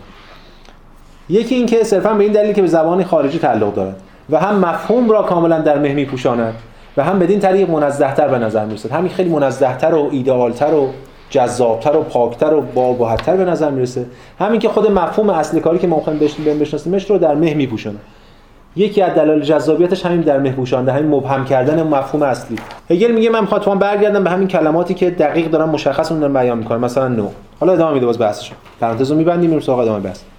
وجود دقیقا به دلیل اینکه به منزله نوع تعین یافته است تفکر بسیط است. نوس یعنی بساطت جوهر است. به دلیل بساطتش یعنی با خود همان بودنش است که جوهر ثابت و مستمر جوهر ثابت و مستمر به نظر می‌رسد. اما همین با خود همان بودن منفیت نیست هست و این وجود ثابت از آن طریق به انحلال خود گذر می‌کنه پس جوهر اگه شما می‌بینید ثابت. اما دلیل ثابت بودنش این نیستش که هیچ حرکتی نداره بلکه دلیل ثابت بودنش اینه که نفی رو در خودش داره و دائما داره به خودش باز میگرده. این به خود بازگشتنش که برای ما ثابت به نظر می‌رسه. این هم بازی که از اون مقدماتی که باید تو ذهنمون نگه داریم برمیگردیم بند 47 کمک می‌کنه به فهم اون بند. و از آن طریق به انحلال خود گذر می‌کند. اما این دیگر بودگیش را در خود دارد. اما این که دیگر بودگیش را در خود دارد و این که خود جنبانه است در بساطت خود تفکر جای دارد. اینجا اگه اون سه نقطه هم که آوردم چند تا بحث کرد در مورد اینکه این دیگر بودگی یا این خود جنبان بودن چیزی که به تفکر بار میشه. بعضیا اینو میگن. ولی هگل میگه این تو خود تفکر. خود تفکر معنای هگلیش یعنی مفهوم مشخصا. در خودش این خود جنبانی رو داره که همینا در با هم دیگه در بر اما این که میگه جوهر ثابت و مستمر به نظر می‌رسد اما در واقع منفیت در خودش داره هم اجازه بدین چند دقیقه دیگه در موردش صحبت کنیم. یکم ابهام درش مونده و این ابهام ما حفظش می‌کنیم برای اینکه بعد در موردش بتونیم بیشتر بحث بکنیم. بند 56 باز میاد در مورد همین فلسفه نظرورز صحبت می‌کنه. علم نظرورز پیوند مفهوم و هستی براش و همین هستی که عقلانیه برای هگل و اینا در یک کل ارگانیک به هم پیوند می‌کنن یه بحث در مورد می‌کنه. و بند 57 هم یه واکنشی میده نسبت به یه سری انتقاداتی که نسبت به فلسفه نظرورز میشن. یا خود فلسفه هگل میشن. یا هر روی کردی که از منطق دو حدی می‌خواد خارج بشه اینم یه بحث روانشناسی اجتماعی بیشتر دیگه. اه، میگه که حرف لب کلامش تو بند 57 میگه جامعه انسان ها نسبت به چیزی که جدیده براشون از در ابتدا دافعه دارن و اونو پس می‌زنن. به خاطر اینکه شرم از جهلشون رو پنهان کنه. میگه که این گونه برخورد معمولا نخستین واکنش از جانب دانش است. به آنچه ناآشنا به نظر می‌رسه. این برخورد در برابر مقاومت می‌کند. با این هدف که هم آزادیش را هم بینشش را و هم اقتدارش را در برابر اقتدار بیگانه حفظ کند. زیرا غالبی که در آن هر چیزی برای نخستین بار دریافت می شود همواره غالبی از آن اقتدار بیگانه به نظر می‌رسد. اه، خیلی شبیه اون حرفایی که کون می‌زنه توی بحث پارادایم های علمی. یه پارادایمه یه اقتداریه که داره خود سامان بخشه. یه امر ناآشنا یه امر انتقادی که داره مطرح میاد. اول داره اقتدار این رو به مسابقه بیگانه در خطر میاندازه. به همین نسبتش واکنش میده تا کی؟ کوهن چی میگه؟ میگه تا کی؟ تا وقتی اون اونقدر قوی بشه که اینو بزنه له کنه خوردش کنه. انقلابی عمل کنه انقلاب علمی اتفاق میفته دیگه. دیگه یعنی پارادایم علمی کوهن همین میگه. پارادایم علمی دانشمندان متفکران دنبال کشف حقیقت نیستن. فکر می‌کنن دنبال کشف حقیقتن ولی در واقع دنبال حفظ پارادایم خودشونن. دنبال توجیه و ایده های خودشون. یه ایده خارجی بیاد یا منتقد بیاد انتقادی بخواد بیاد مبانی رو زیر سوال ببره نسبت بهش دافع دارن تا که وقتی اونقدر قوی باشه که اینو بشکنه. این واکنش همچنین مقاومتش را با این هدف به نمایش می‌گذارد که هر نوعی از شرم را از ظاهرش بزداید به دلیل آنکه آموختن چیزی تازه به فرد احساس شرم می‌دهد. این یه در طرف داستان. اما اون طرف داستانش هم هست. این امر دقیقا در خصوص افرادی نیست صدق می‌کند که از امر ناشنا با تشویق و هلهله استقبال می‌کنه از اون ورش هم داریم. اتفاقا هر دو تا اینا باستولید کننده همن توی جامعه. یک روکردی که با هر شکلی از امر تازه با هر شکلی از نقد مخالفه و تن نمیده. یه روی کردی هم که هر چیزی رو به مسابقه امر تازه می‌خواد استقبال کنه و خودش رو خیلی انتقاد پذیر یا پذیرنده نشون میده در حالی که این هم باز دوباره چیزی نیست جز همون تصورات همون روانشناسی که هگل داره نقدش می‌کنه. این واکنش از همان نوعی است که در حال و هوای دیگر به سخن و عمل مافوق انقلابی بدل میشه باز اینجا هگل یه نقدی حالا تو لحن خودش به اون روکرد انقلابی کرده. یعنی روکردی که می گفتم هگل وقتی میگه انقلابی یعنی آنارشیستا رو داره بیشتر نقد می‌کنه. روکردی که میگه وضعیت فعلی هیچ چیز قابل دفاعی نداره و ما باید وارد یک وضعیت مطلقا دیگر بشه این یعنی چی؟ یعنی هر چیزی که بیاد بخواد ساختار کنونی از ببره ازش استقبال می‌کنه. به میگن یه روکرد در واقع با از امر ناشنا و تشویق و هلهله استقبال می‌کنه. خیلی روکرد خطرناکی هم هست. هگل در همون پیشگفتار عناصر فلسفه حق هم نقدهای جدی علیش مطرح می‌کنه. توی همین متن یادداشت خودش در همون به نام مقامات باید توسط رأی مردم انتخاب شوند اونجا باز دوباره داره همینو نقد می‌کنه رو کرده آنارشیستی کورکورانه. به دلیل نفرت از وضع کنونی دنبال هر چیزی که میاده استقبال می‌کنه. و خوب خطرناک خب. اینم از بند 57 بند 58 دیگه وارد بحث بعدی میشه که ما دیگه هفته بعد باید ادامهش بدیم. میره این مقدماتی رو که مطرح کرده رو می‌بره بحث میده به مطالعه علم یا فلسفه. میگه که what does matters to the study of science is that one take the rigorous exertion of the concept upon oneself. میگه که این موضوع اصلی مسئله اصلی در مطالعه علم حالا اینجا منظور شما فلسفه است اینه که فرد اون تلاش پرتنش مفهوم رو به جان بخره مثلا. اینجا قبلش تو بند 57 گفته به لحاظ روانی ما دافعه داریم نسبت مفهوم. الان وقتشه که یعنی همون بحثی که هفته پیشم اشاره کردیم دیگه. آموزش یه جور پرورشه. آموزش خود یه جور خودسازیه. یه کمی اگه اقراق افراطی نباشه یکم میشه یه جور ریاضته. یه جور رنج دادن خود برای پذیرش امر تازه است و درونی کردن اون تنش مفهومه. چون همون کسی که داره امر تازه رو پس می‌زنه همون کسی که چشم بسته از امر تازه دفاع می‌کنه هر دو هیچ کدوم تنش مفهوم رو به جان نمی‌خرن. تنش مفهوم وقتی که در واقع اون ناشی از مواجهه انتقادی با اون امر دیگریه و این نبردی که شکل می‌گیره هستش که مثلا دیالکتیک فرد رو می‌سازه یعنی آموزش میده. خب اینو می‌ذاریم برای بحث هفته بعدش. برمیگردیم به اون کاری که باید می‌کردیم امروز یعنی همین حرفا رو زدیم که برگردیم بتونیم بند 47 رو شرحی ازش ارائه بدیم. بفهم سوال داشتم در مورد نقدی که هگل به کانت می‌کنه که بند 53 آخر این صفحه یه چیزی میگه میگه اما خود آخر خود متن انگلیسی یا ترجمه من؟ ترجمه شما. خب. اما خود مطالب و محتواها رو به دست نمی‌دهد. اینجا من متوجه منظور هگل نمیشم یعنی چی؟ مطالب و محتوا به دست میده یعنی تو چارچوب کانتی وقتی در نظر میاد. چون کانت جدا می‌کنه اون فرم و محتوا رو و میگه محتوا از بیرون میاد و خب ادعایی نداره راجع به اینکه میشه حدسش زد. ولی تاکیدش روی اون فرماست که وقتی محتوا داخل بله نه اون حالا هگل چی میگه؟ هگل همون صورت بندی کانت اینجوری می‌کنه. میگه این جدول مطالب یا محتوا که داره ارائه میشه جوری در خود بسته است که اصلا ارتباطی با بیرون نداره. حرفش سر اینه یعنی هیچ ارتباطی با محتوا نداره. محتوا نمیره درش که این جدول اینو بیانش کنه. این جدول از پیش چنان بسته قواعد پیشینیش رو از پیش چنان تحمیل کرده که هر چیزی که می‌بینه اینو بعدا هگل توی علم فیزیک هم نقد می‌کنه همینه دیگه. هر چیزی که داره می‌بینه از جهان در واقع همون چیزی بود که خودش از قبل به جهان تحمیل کرده کانت هم همینو میگه. میگه ما چیزی رو فقط در جهان می‌شناسیم که خودمون از پیش در آن نهاده باشیم فلان. البته کانت با این شرطی می‌خواد بگه آقا ما اون noumenal کاری بهش نداریم خود همین رو بشناسیم problematic کانت و هگل با هم فرق داره. این خیلی مهمه. مسئله شاید اینجا پیش میاد که یعنی کانت می‌خواد علم رو بنا کنه و تو نظرش اینه که ما وقتی می‌خوایم علم رو بذاریم باید یه ضرورتی داشته باشیم. بله بله بعد میگه در خانه خود ساکن شد. یه ما ضرورت باید داشته باشیم.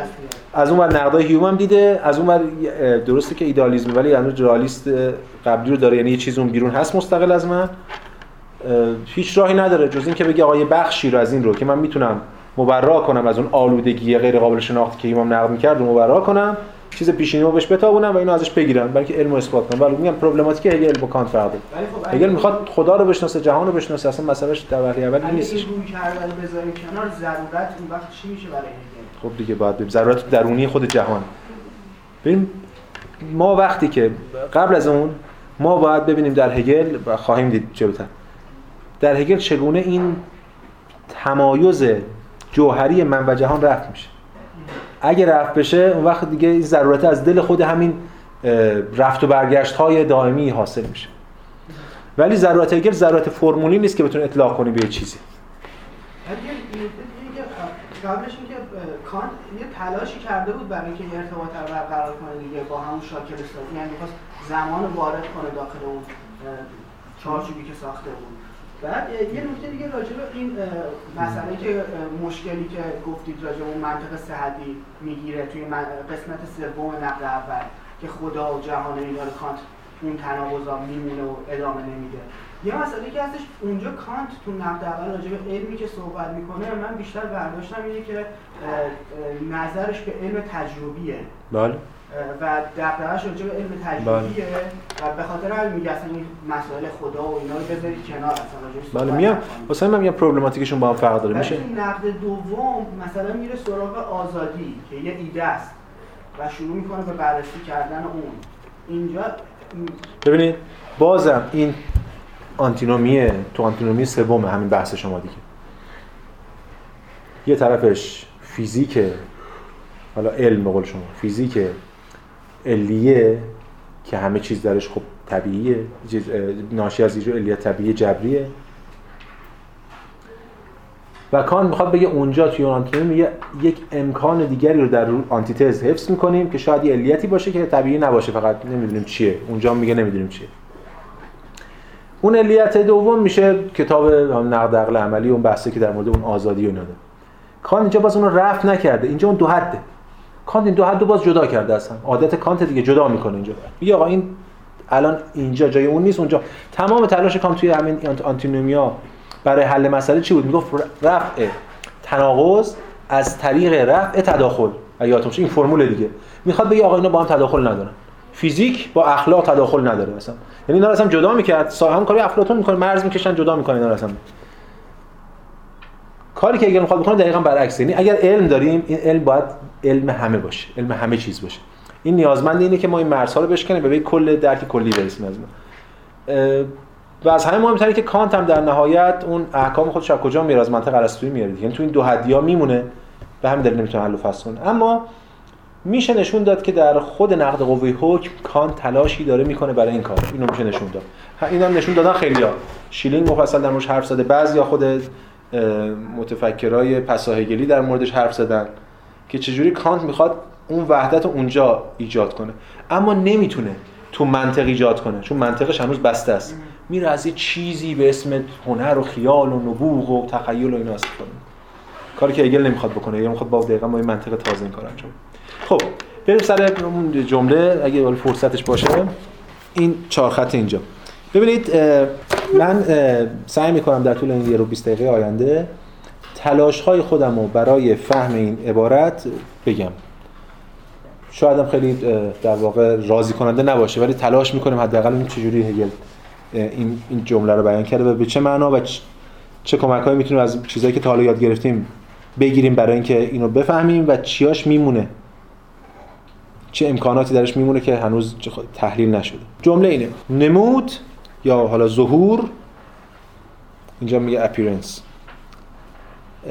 هم قسمی پیدایش است و هم نوعی درگذشتن. این درگذشتن هم گذشتنه و هم یارو فلانی درگذشت مرده واسه این پس دیگه. اونا میگن. هم پس اویه هم اصطلاح برای مردن هم استفاده می‌کنن فلانی پس اوی یعنی درگذشت. هم قسمی پیدایش است و هم نوعی درگذشتن.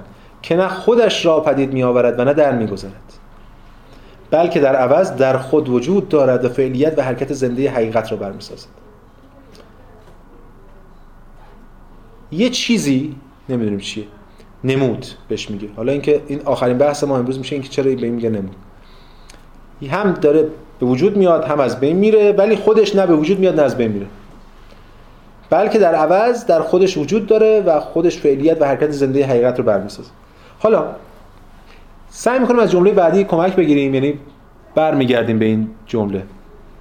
این تمثیل بعدی رو بخونیم و یکم بازش کنیم شاید یه نوری به این بتابونیم حقیقت حلقه شادخاری باکوسی است که در آن هیچ عضوی نیست که سرمست نباشد. زیرا هر عضوی به محض جدا ساختن خود از حلقه شادخاری بلا فاصله در آن منحل می شود نشعگی یا حالا حالت خلصواری که بدین منوال آشکارا و صرفا بی حرکت است. یا حالا اگه ترجمه دیگه دارای بی حرکتی شفاف و بسیط است. خب باید المانایی که نمی‌شناسیم و یکم در موردشون حرف بزنیم تا این تصویر برامون کمی روشن بشه. حقیقت حلقه شادخاری باکوسی است. باکوس همون یا باکخوس خدای شرابه. همون نقشی رو داره توی روم که دیونیزوس توی یونان داره. خدای شراب و جشن و جشن شرابخوری البته. باروری و خلصگی عرفانی و اینجور چیزا. ولی در روم باستان قرن سه قبل میلاد دو قبل میلاد ما شاهد یک جشنهایی هستیم که به نام این باکوس انجام میشه. جشن های باکوسی آین های باکوسی. که البته داشته های ما الان خیلی در مورد اینا محدوده به خاطر اینکه بخش قابل توجه از اینا چون از در واقع اواخر قرن دو پیش از میلاد ممنوع میشه این جشن ها به خاطر اون خطری که داشته برای فرهنگ و حتی برای امنیت اینا. به حال خیلی دانش رازآمیزی اسطوره تو هم با تاریخ به ما رسیده. این در این جشن ها که به ویژه از سوی زنان استقبال می‌شد یک جمعی جمع در حلقه هایی شروع می‌کردن به مستی و مستی و مستی شرابخواری و تا این به اوجش برسه یه متدایی هم داشتن یه آینهایی یه وردهایی هم داشتن. حالا و هر کدوم با اون یکی فرق داشته. من نمی‌خوام خیلی واردش بشم خیلی هم سر اون چیزی که اینجا به این تصویر کمی نزدیک میشه و می‌تونه به کمک کنه یعنی از اون بگیم یه حلقه ای از مستان رو در نظر بگیریم که دارن حرکت می‌کنن و هی می نوشن و اگر یک نفر هیچ عضوی نیست که سرمست نباشه همه مستن چرا؟ چون که هر عضوی به محض اینکه خودشو از حلقه بخواد جدا کنه یعنی به محض اینکه بخواد وایسه منحل میشه تو حلقه. فرض کنید که حالا تصویر کم بخوام نزدیک فرض کنید حلقه به هم هم متصل باشن افرادش حالا. و در حال حرکت در حین شرابخواری یک فردی که بخواد خودش جدا کنه می‌خواد خودش جدا کنه به معنی عاقل بودن نیست به معنی که احتمالاً دیگه داره اووردوز می‌کنه دیگه یعنی به تهش رسیده. نمی‌تونه دیگه تحمل کنه. این خودش در واقع رها می‌کنه و این حلقه میاد می‌کشه و ادامه میده. منحل کردن به این معنی. اما یعنی به بیان هگلی بخوایم بگیم به حرفایی که زدیم جلسات قبلا نزدیک میشه. حرکتیه که هر کی که در حرکت هست خودش چون در حرکت به محض اینکه بخواد در حرکت نباشه و بیسته همون لحظه است که دیگه نیست چون حل میشه در منحل میشه. dissolve هم استفاده می‌کنه دیگه. یعنی solve نیست فقط dissolve منحل میشه در آفلوسن آلمانیش. یادآور مثلا اون جمله هگلی مارکس هست که هر آنچه سخت و استوار است دود میشه هر هر آن چیز که به ایستد نابود میشه. در این فرنده حرکت جالبش اینه که خیلی شبیه خیلی بعضی چیز شبیه دیگه. شبیه یه متن دیگه یه در تاریخ فلسفه که افراد در حال مستی دارن از حقیقت صحبت می‌کنن و همینطور همینجور مستر میشن حقیقتش هم داره بالاتر و بالاتر میره. کدوم متن؟ بله مهمانی افلاطون. خیلی شبیه یعنی اون این استعاره یادآور اونه که این دارن گام به گام اون مسیر رو طی می‌کنن. اونجا هم در مورد زیبایی اول در مورد زیبایی عادی صحبت می‌کنن که بیشتر رو کرده همجنسگرایانه هم هست. و بعد یواش یواش میرن بالا و میرن بالا تا به ایده زیبایی اینا برسن. خب اما نکته که میگه در این حال که این حلقه رو داره توضیح میده که عامل حلقه بودنشون سرمستیشونه میگه اون خلصه حالت خلصواری که بدیم منوال آشکارا و صرفا بی حرکت است. اینو باید ببینیم یعنی چی؟ یعنی انگار یه کلیه که در حال حرکته همه اجزاش ولی شما از بالا نگاه می‌کنید انگار ثابت. شما حرکات اجزا, اجزا رو نمی‌بینید درش. به اینم باز در مورد این باید دو تا مثال بزنیم کم صحبت کنیم. ولی قبل از اینکه در مورد این که چجوری این کل می‌تونه ثابت باشه ولی اونو حرکت کنن صحبت کنیم. بریم سراغ این دو تا متنی که فرستادم براتون دیشب و حتی گفتم فرصت کردین نگاهی بهش بندازید. بازم مقالات دیگه و متون دیگه ای بود که می‌شد فرستاد ولی دیگه حالا خیلی هم فرصت نداریم به این بپردازیم. ببینید یه یادداشت حالا مقاله هم یادداشتی که هست به اسم هگل آن د باکانالیان ریول آف تروس هم باکانالیان همون جشن های باکوسیه دیگه باکانالیان.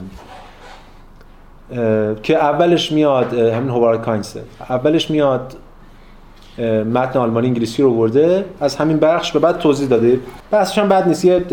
من یه خلاصه از اینو میگم.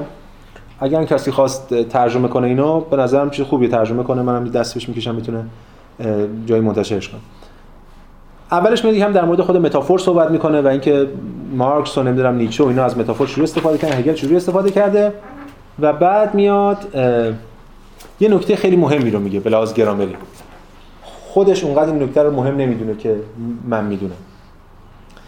میگه که یه اتفاق جالبی افتاده. اون فعل آفلوسن توی آلمانی مثل میک و فورس و فلان این نیازمند در واقع ترانزیتیو نیازمند یک چیزیه یک حالا بگیم فاعلیه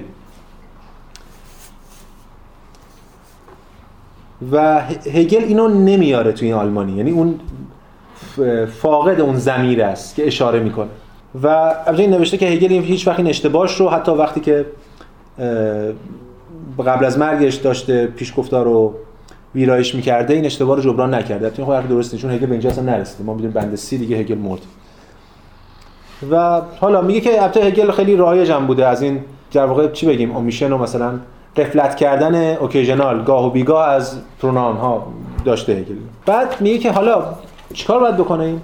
ویراستارا اومدن هر کدوم مجبور شدن یه چیزی به این متن هگل اضافه کنن برای اینکه اون معنا دارش کنه یه editor ی اومده در واقع ضمیر به ضمیر یه چیز مذکری ارجاع داده er آورده.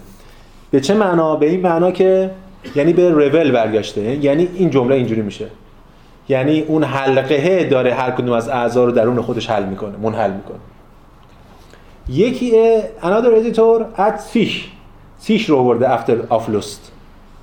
یعنی چی؟ یعنی این رو نسبت داده به خود ممبرا یعنی هر ممبری هر عضوی وقتی که بخواد خودش جدا کنه خودش منحل می‌کنه.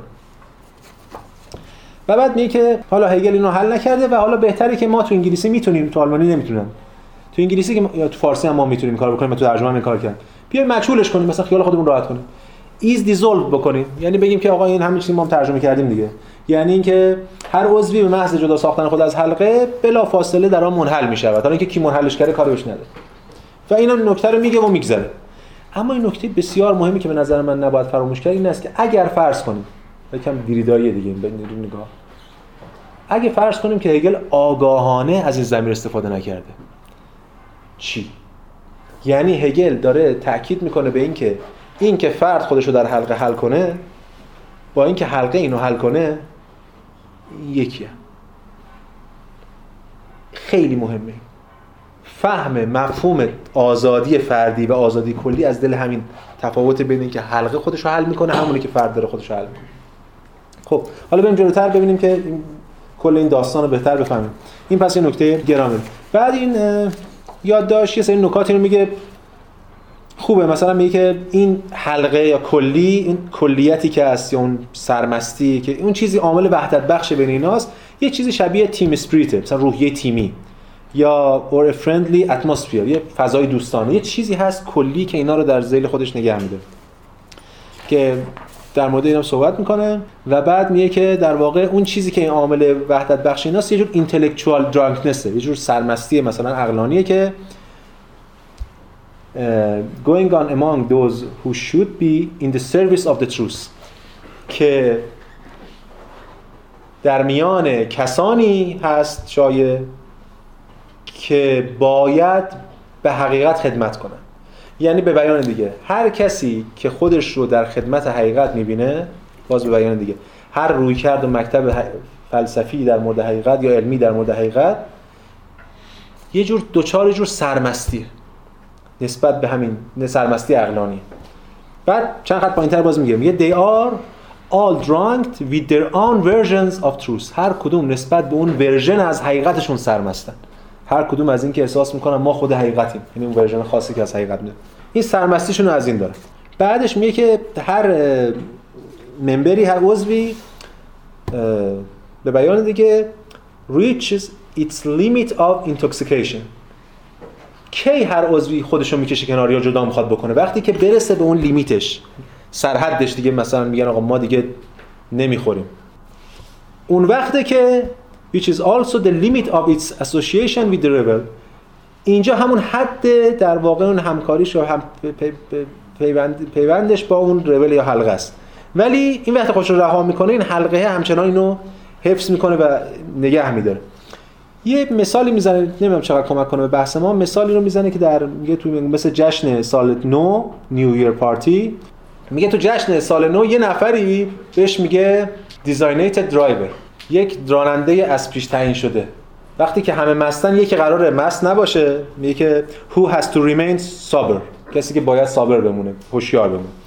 تا مطمئن بشه که to make sure no one at the party ends up on the road as a drunken driver. که هیچ کدوم از اعضایی که تو پارتی اند مست نرن رانندگی نکنن مثلا حواسش باشه. و اینا رو بره دونه دونه برسونه. و بعد میگه هگل این راننده آگاه هست که انگار کل فیلسوفان تاریخ که الان همه هر کدوم اووردوز کردن یعنی هگل نشون داده که اینا به سرحداتشون رسیدن در منطقشون به منطق دو حدی رو وقتی زده یعنی همه اینا به سرحدشون رسیدن. اینا هر کدوم رو هگل داره میرسونه مثلا. و اینجا یه ایده ای هم مطرح می‌کنه میگه این همون combination پیوند یا ترکیب بین یا همامیزی بین سیستماتیک فلسفی و هیستوریا فلسفی یعنی فلسفه نظاممند و تاریخ فلسفه. یا فلسفه تاریخ و تاریخ فلسفه چگونه با پیوند می‌خورن؟ این یه بحث جدی که اینجا مطرح می‌کنه. چون می‌دونی تو هگل که برای اولین بار فلسفه تاریخ همون تاریخ فلسفه است. اینا جدا نیستن چون فلسفه ماهیتا تاریخی میشه. بعد باز اشاره می‌کنه به این شبیه اون این تناقض این وضعیت پارادوکسیکال. شبیه آن موفد موور ارسطو هم هست. محرک نامتحرک ارسطو هم هست. یه محرکیه که همه رو حرکت میده ولی خودش نامتحرکه. بعد میگه که فلسفه هگل هم می‌تونه محرک نامتحرک باشه. اینجا یه سری حرفایی می‌زنه که خب خیلی هم حرفای عمیقی هم نیست. بعضیاش که هگل چگونه خودش می‌تونه اون راننده باشه و فلان. که ما هگل اینو نمی‌خواد بگه. و این بحثش رو اینجا تمام می‌کنه یه سری ایده هایی به ما میده این که در کنار این ایده هایی که بربیج اینجا میده ما می‌تونیم یه نگاه متفاوتی به این متن بندازیم. بربیج تو این متنی هم که براتون فرستادم میگه که توی همین Bacchanalian revel این Bacchanalian revel توی چند تا دیکشنری هگل هم بهش اشاره شده. یه دیکشنری هم الکساندر مگی داره. خیلی دیکشنری خوبیه. از این دیکشنری این بود خیلی بهتر. PDF هم هست. اونجا یه مدخل فکر کنم یه صفحه یه صفحه و نیمی همین فقط این حلقه شادخواری باکوسی داره اونجا. حالا این بخش از بربریج آوردیم توی این کتاب دیکشنری تاریخی فلسفه هگلی. میگه که در پیشگفتار پیدارشناسی رو هگل اینو گفته که نه فقط گفته حقیقت سوژه نیست بلکه نه فقط سوژه نیست بلکه جوهره همچنین این حلقه باکوسی هم مطرح کرده. اوورده مثالشو بعد اینو میگه. حالا نکته که میگم دو سقط آخرش. میگه که در واقع سگانه ای رو اینجا بربیش طراحی می‌کنه به درد بحث ما خواهد خورد. میگه که حالا متن اگه جلوتون هست دیگه خودتون ببینید. میگه زمانی که when the various moments of the true are separated uh, separated out and distinguished into something else یه مرحله است که زمانی که این دقایق خودشون رو جدا می‌کنن. این مرحله بهش میگه مرحله فهم یا understanding اون فهم. یعنی جدایی دقایق. این مرحله فهم. اما مسئله بر سر که وقتی که خودشون رو جدا کنن یا سرمست خودشون بشن و ورژن خودشون از حقیقت یا فکر کنن که خودشون حقیقتن یا هر شبیه این همون لحظه است که می‌خوان بیستن خارج این حلقه. همون لحظه است که این حلقه اینا رو دیزولو می‌کنه. اینو بهش میگه مرحله دیالکتیک. حتی معنای منفیش دیگه. یعنی اینو از جداییشون رو رفع می‌کنه و اینا رو منحل می‌کنه. حالا این اما انتهای بحث نیست. بلکه yet the whole thing yet the whole maintains itself in simple repose through such constant separation and dissolution. حالا محل اصلیش اینه. اینجا کل داره خودش رو maintain می‌کنه خودش رو حفظ می‌کنه.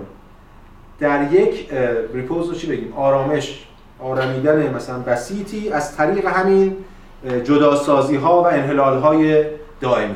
پس اینجا یه مرحله سومی داره که اینو بهش میگه speculation یا speculatively اینو بهش میگه فلسفه نظرورز فلسفه نظرورزی که هگل داره میگه ایجابیه چون هگل داره یه نظام فلسفی ارائه میده. از دل این انحلال هاست که اینجا کل به یه جور آرامش می‌رسه. آرامشه که چیزی نیست جز همین انحلال ها مثل اون موج حرکت موج که اصلا حرکتش ناشی از همین یعنی وجودش وجود ثابتش ناشی از همین حرکت دائمی این دقایق این سگانه رو بروش مطرح کرده می‌تونه ما کمک کنه. این چیزایی هم که امروز خوندیم رو بهش اضافه کنیم. یعنی الان اگه مکر عقلی که امروز در موردش صحبت کردیم رو نسبت این حلقه با این بدونیم این مکری درون خود این حلقه است که داره این اجزا رو جوری عمل می‌کنه که انگار اجزا خودشون احساس کنن که ما می‌خوایم خودمون رو جدا کنیم ولی خودشون رو دارن حل می‌کنن که در واقع این کل داره اینا رو حل می‌کنه. در واقع این مکر چیزی نیست جز این حرکت دائمی این حلقه که در واقع خود حقیقت هم است. خود هگل هم میگه اینجا حقیقته. اینجاست که شاید ما بتونیم یه کمی نزدیکتر بشیم به اون ایده اینکه چجوری این حالت خلسفار خلسفار در این حالی که در حال حرکت دائمیه و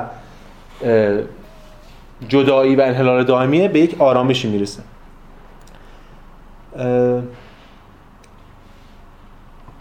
حالا بریم جمله قبل رو بخونیم. یه نگاهی به جمله قبلی بندازیم.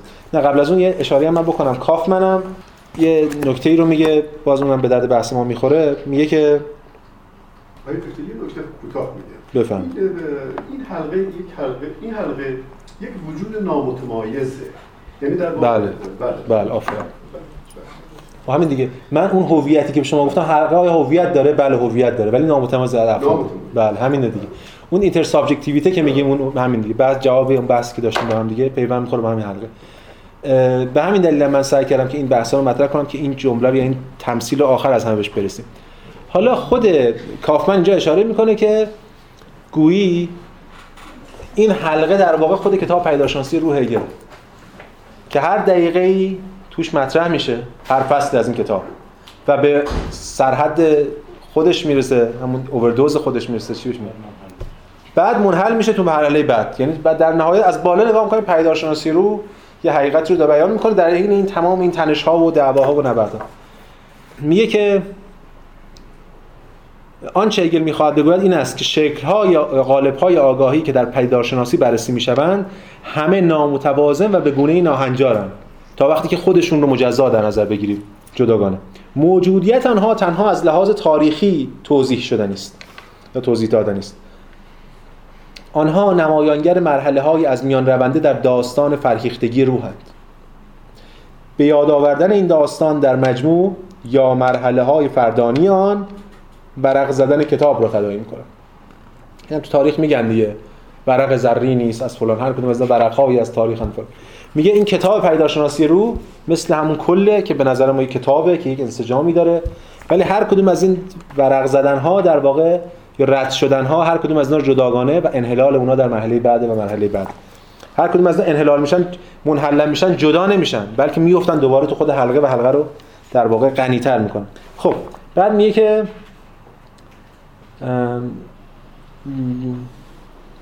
ورق زدن کتاب رو تداعی می‌کند که با طی شدنش دور باکوسی نیز از تک میافتد و به رویدادی آرمیده میگراید. و بعدش اینجا دی پیوند می‌زنه بحث با دیونیزیوس نیچه و اینها. اونم توی همین نیگل هم یه جایی توی کتاب Masking the Abject اشاره می‌کنه دیگه. پیوند می‌زنیم بحث هگل رو اینجا با بحث نیچه در زایش تراژدی در مورد همون رقص دیونیسوسی. چون ببینید تو زایش تراژدی ما هر دوتا رو داریم. نبرد بین دیونیسوس و آپولون. خدای شادخاری و مستی و اینا و از اون خدا یه جور نظم و اینجور چیزا. هر دوتا رو اینا هگل آورده توی این حلقه باکوسی اینجا قرار داده. یعنی هم هم سرمستی و سرمستی جور عقلانی معطوف به یه جور عقلانیته. خب پس یعنی این حلقه در واقع میشه گفت یه جور خودش بازنمایی کننده وحدت در این کسرت یا ثبات در این حرکت نف در این ایجاب. اینجا به کمک این ما می‌تونیم جمله اول حالا بخونیم. ببینید جمله اول جمله خیلی عجیبه. میگه ظهور یا همون نمود هم قسمی پیدایش است هم نوعی درگذشتن که نه خودش را پدید میآورد و نه در می‌گذارد بلکه در عوض در خود وجود دارد و فعالیت و حرکت زنده حقیقت رو برمی‌سازد. یه چیزیه حالا در مورد که این چرا اسمی گذاشته نمود صحبت می‌کنه. یه چیزیه. حالا بگی یه حقیقتیه. خود حقیقت. که هم داره به وجود میاد هم داره از بین میره ولی هیچ وقت از بین نمیره چون هیچ وقت هم به وجود نمیاد. بلکه همیشه هست. در خود وجود دارد. و فعلیت و حرکت زنده حقیقت رو برمی‌سازد. چیه؟ یعنی تمثیلی که ما استفاده کنیم دور باکوسی رو برای به کار برده دیگه. از تمثیل کمکی هم من استفاده می‌کنم به هر به خاطر که اولین کسی که در تاریخ فلسفه این حرفا رو زد هراکلیتوس بود. ایده وحدت کسرت اصلا مال هراکلیتوس. و اگه یادتون باشه هراکلیتوس آرخر رو چی می‌دونست؟ آتش. چرا؟ چون آتش یک کارکرد خاص. آتش هم وقتی میگه همون در یونان هم همین دوره دو سال پیش داشتیم درس می‌دادیم بحث شد در موردش تو همین کلاس. آتش وقتی میگه هراکلیتوس منظور شعله است. اون شعله که ما می‌بینیم. نه اون ماده سوختن یا چیز. شعله خصلت خاص شعله خودش حرکت در این ثبات شما شب تا صبح دور آتیشین بعد میگین که آره دیشب تا صبح نذاشتیم آتیش خاموش بشه آتیشه بود. در حالی که هیچ چیزی اونجا نیست ثابت. ماده سوختنی میاد مشتری میشه میره. هر لحظه. همون لحظه که هست همون لحظه هم نیست. آتش هم همون لحظه که هست نیست. اما در این حال یک ثباتی داره. اینه که هم پیدایش از هم نوعی درگذشتن اما نه خودش رو پدید میاره نه در می‌گذارد بلکه در عوض در خود وجود دارد. فعلیت و حرکت زنده حقیقت رو برمیسازد. این آتش باز همین شبیه همین دوره باکوسیه دیگه. یعنی دائما در حال حرکت هر چیزی داره منحل میشه اما در اون کلیت حفظ میشه در یه جور آرامش. شاید این جمله آخری که تو این پاراگراف هگل میگه که آشکارا و صرفا بی حرکت است یا دارای بی حرکتی شفاف و بسیط است و بیشتر از خود حلقه باکوسی بشه به خود آتش نسبت به شعله. شعله که دائما در حال شدن و هیچ چیز ازش نیست اما همواره هست. چون هستیش از جنس ماده نیست. هستیش از جنس امر ثابت نیست. هستیش از جنس شدن اصلا آتش. آتش یه لحظه نشه خاموش میشه. حالا اینا رو همه رو گفتیم که بریم سراغ اون کلمه اول. چرا؟ میگه نمود. یا ظهور.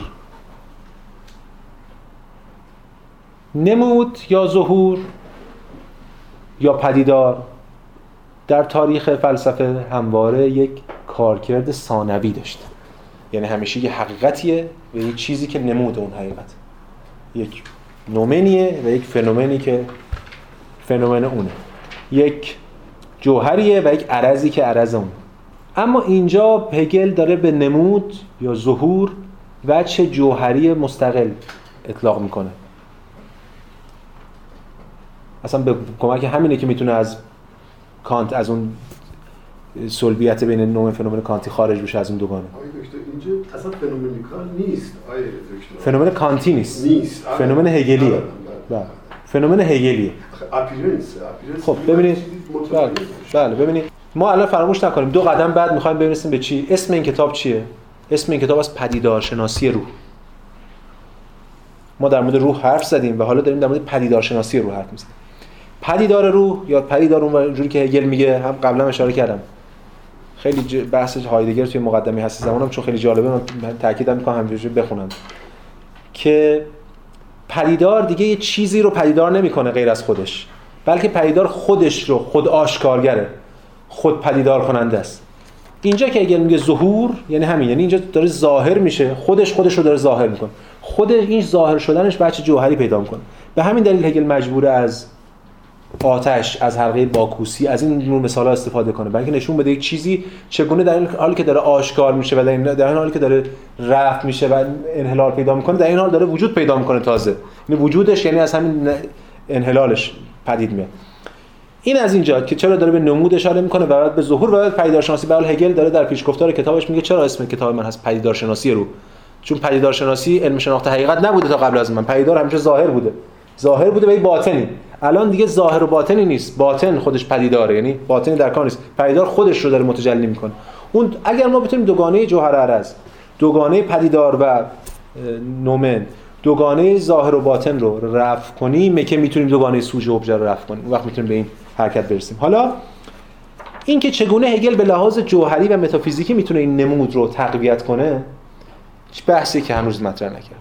بحثی که باز میفته برای اونجایی که هگل دیگه مشخصا و صراحتا در بازم بخش نیرو و فاهمه همون بخش فاهمه از کتاب پدیدارشناسی رو بخش آگاهیش میاد مفصلا صحبت می‌کنه در مورد که پدیدار چگونه وجود پیدا می‌کنه. اونجا باید از گذار کنه از مفهوم شی رو نقد می‌کنه چون مفهوم شی همواره جوهر رزه به مفهوم نیرو می‌رسه و نیرو رو نقد می‌کنه به مفهوم خود مفهوم اونجا می‌رسه دوباره.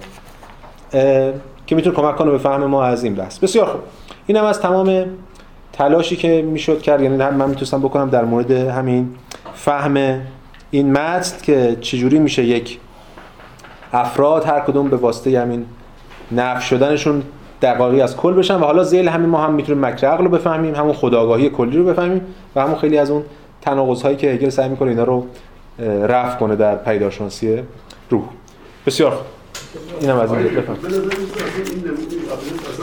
وجود پیدا آخه وجود به چه معنا؟ اگه وجود به معنای ثابت مادی در نظر بگیریم نه دیگه. خب هگل قرار ولی وجود به این معنا که همین شدن و رفتنش میشه وجودش. یعنی وجودش چیزی جز شدن و رفتن نیست. ببینید این آلمانیش ارشاینونگه. ارشاینونگ هم هایدگر هم بهش اشاره می‌کنه توی ارشاینونگ یعنی ظهور. یعنی ظاهر شدن. ماهیتش ظهوره. اگر ما وجود رو از جنس ظهور بدونیم این میشه خود وجود. اگه وجود رو از جنس وجود ثابت بدونیم که ظهور فره برش خب هیچ وقت به اون وجود دست پیدا نمی‌کنه. به این معنی. بفهم. هگل من ثابت رو نفی من ثابت یعنی چی؟ یعنی نفس ثابت اونو چون در تولد دائم هستش دیگه. ثابت به چه معنا؟ به این معنا که یه چیزی هست در من پشت من که ثابت به حرکت نمی‌کنه؟ بله اصلا. حالا به هگل برسیم که یعنی به بحث در مورد نفس برسیم مثلا چیز اون پشت نیست که حالا شما ثابت باشه نباشه. حالا بعد برسیم خیلی از چیزای اخلاق رو هم اولا باید اخلاقی که برآمده از نفس ثابتی اون پشت باشه که خودش رو در مثابه وجدان یا قاعده وجدانی یا اینا بله هگل morality رو نقد می‌کنه. مثلا هگل morality رو قبول نداره نقد می‌کنه. جاش ethics رو می‌ذاره دیگه. جاش ethics رو یه اخلاقیات دیگه می‌ذاره که یه جور دیگه است. حالا بعد بهش برسیم. توی خود پدیدارشناسی روح اگه یادتون باشه توی آگهیش هم که ما خوندیم جلسه اول ترم پیش هگل داشت دقایق پدیدارشناسی رو می‌گفت میگفتش که ethics و morality رو قرار میده کنار هم دیگه. تو پدیدارشناسی همین رو همین اتفاق میفته. morality رو نقد می‌کنه کانت رو و بعد به اون ethics و اخلاق خودش می‌رسه. یه جور دیگه یه شکل دیگری از اخلاق. ما باید اول در مورد آزادی صحبت کنیم و بعد ببینیم اخلاق برای هگل چجوری اخلاق هگل هم باز به اون معنایی که کانت اصلا اخلاق فردی اونجوری نیست واقعا. کلیه باز دوباره. همونش که آزادیش کلی میشه. حالا بعد در موردش به وقتش صحبت خسته نباشید.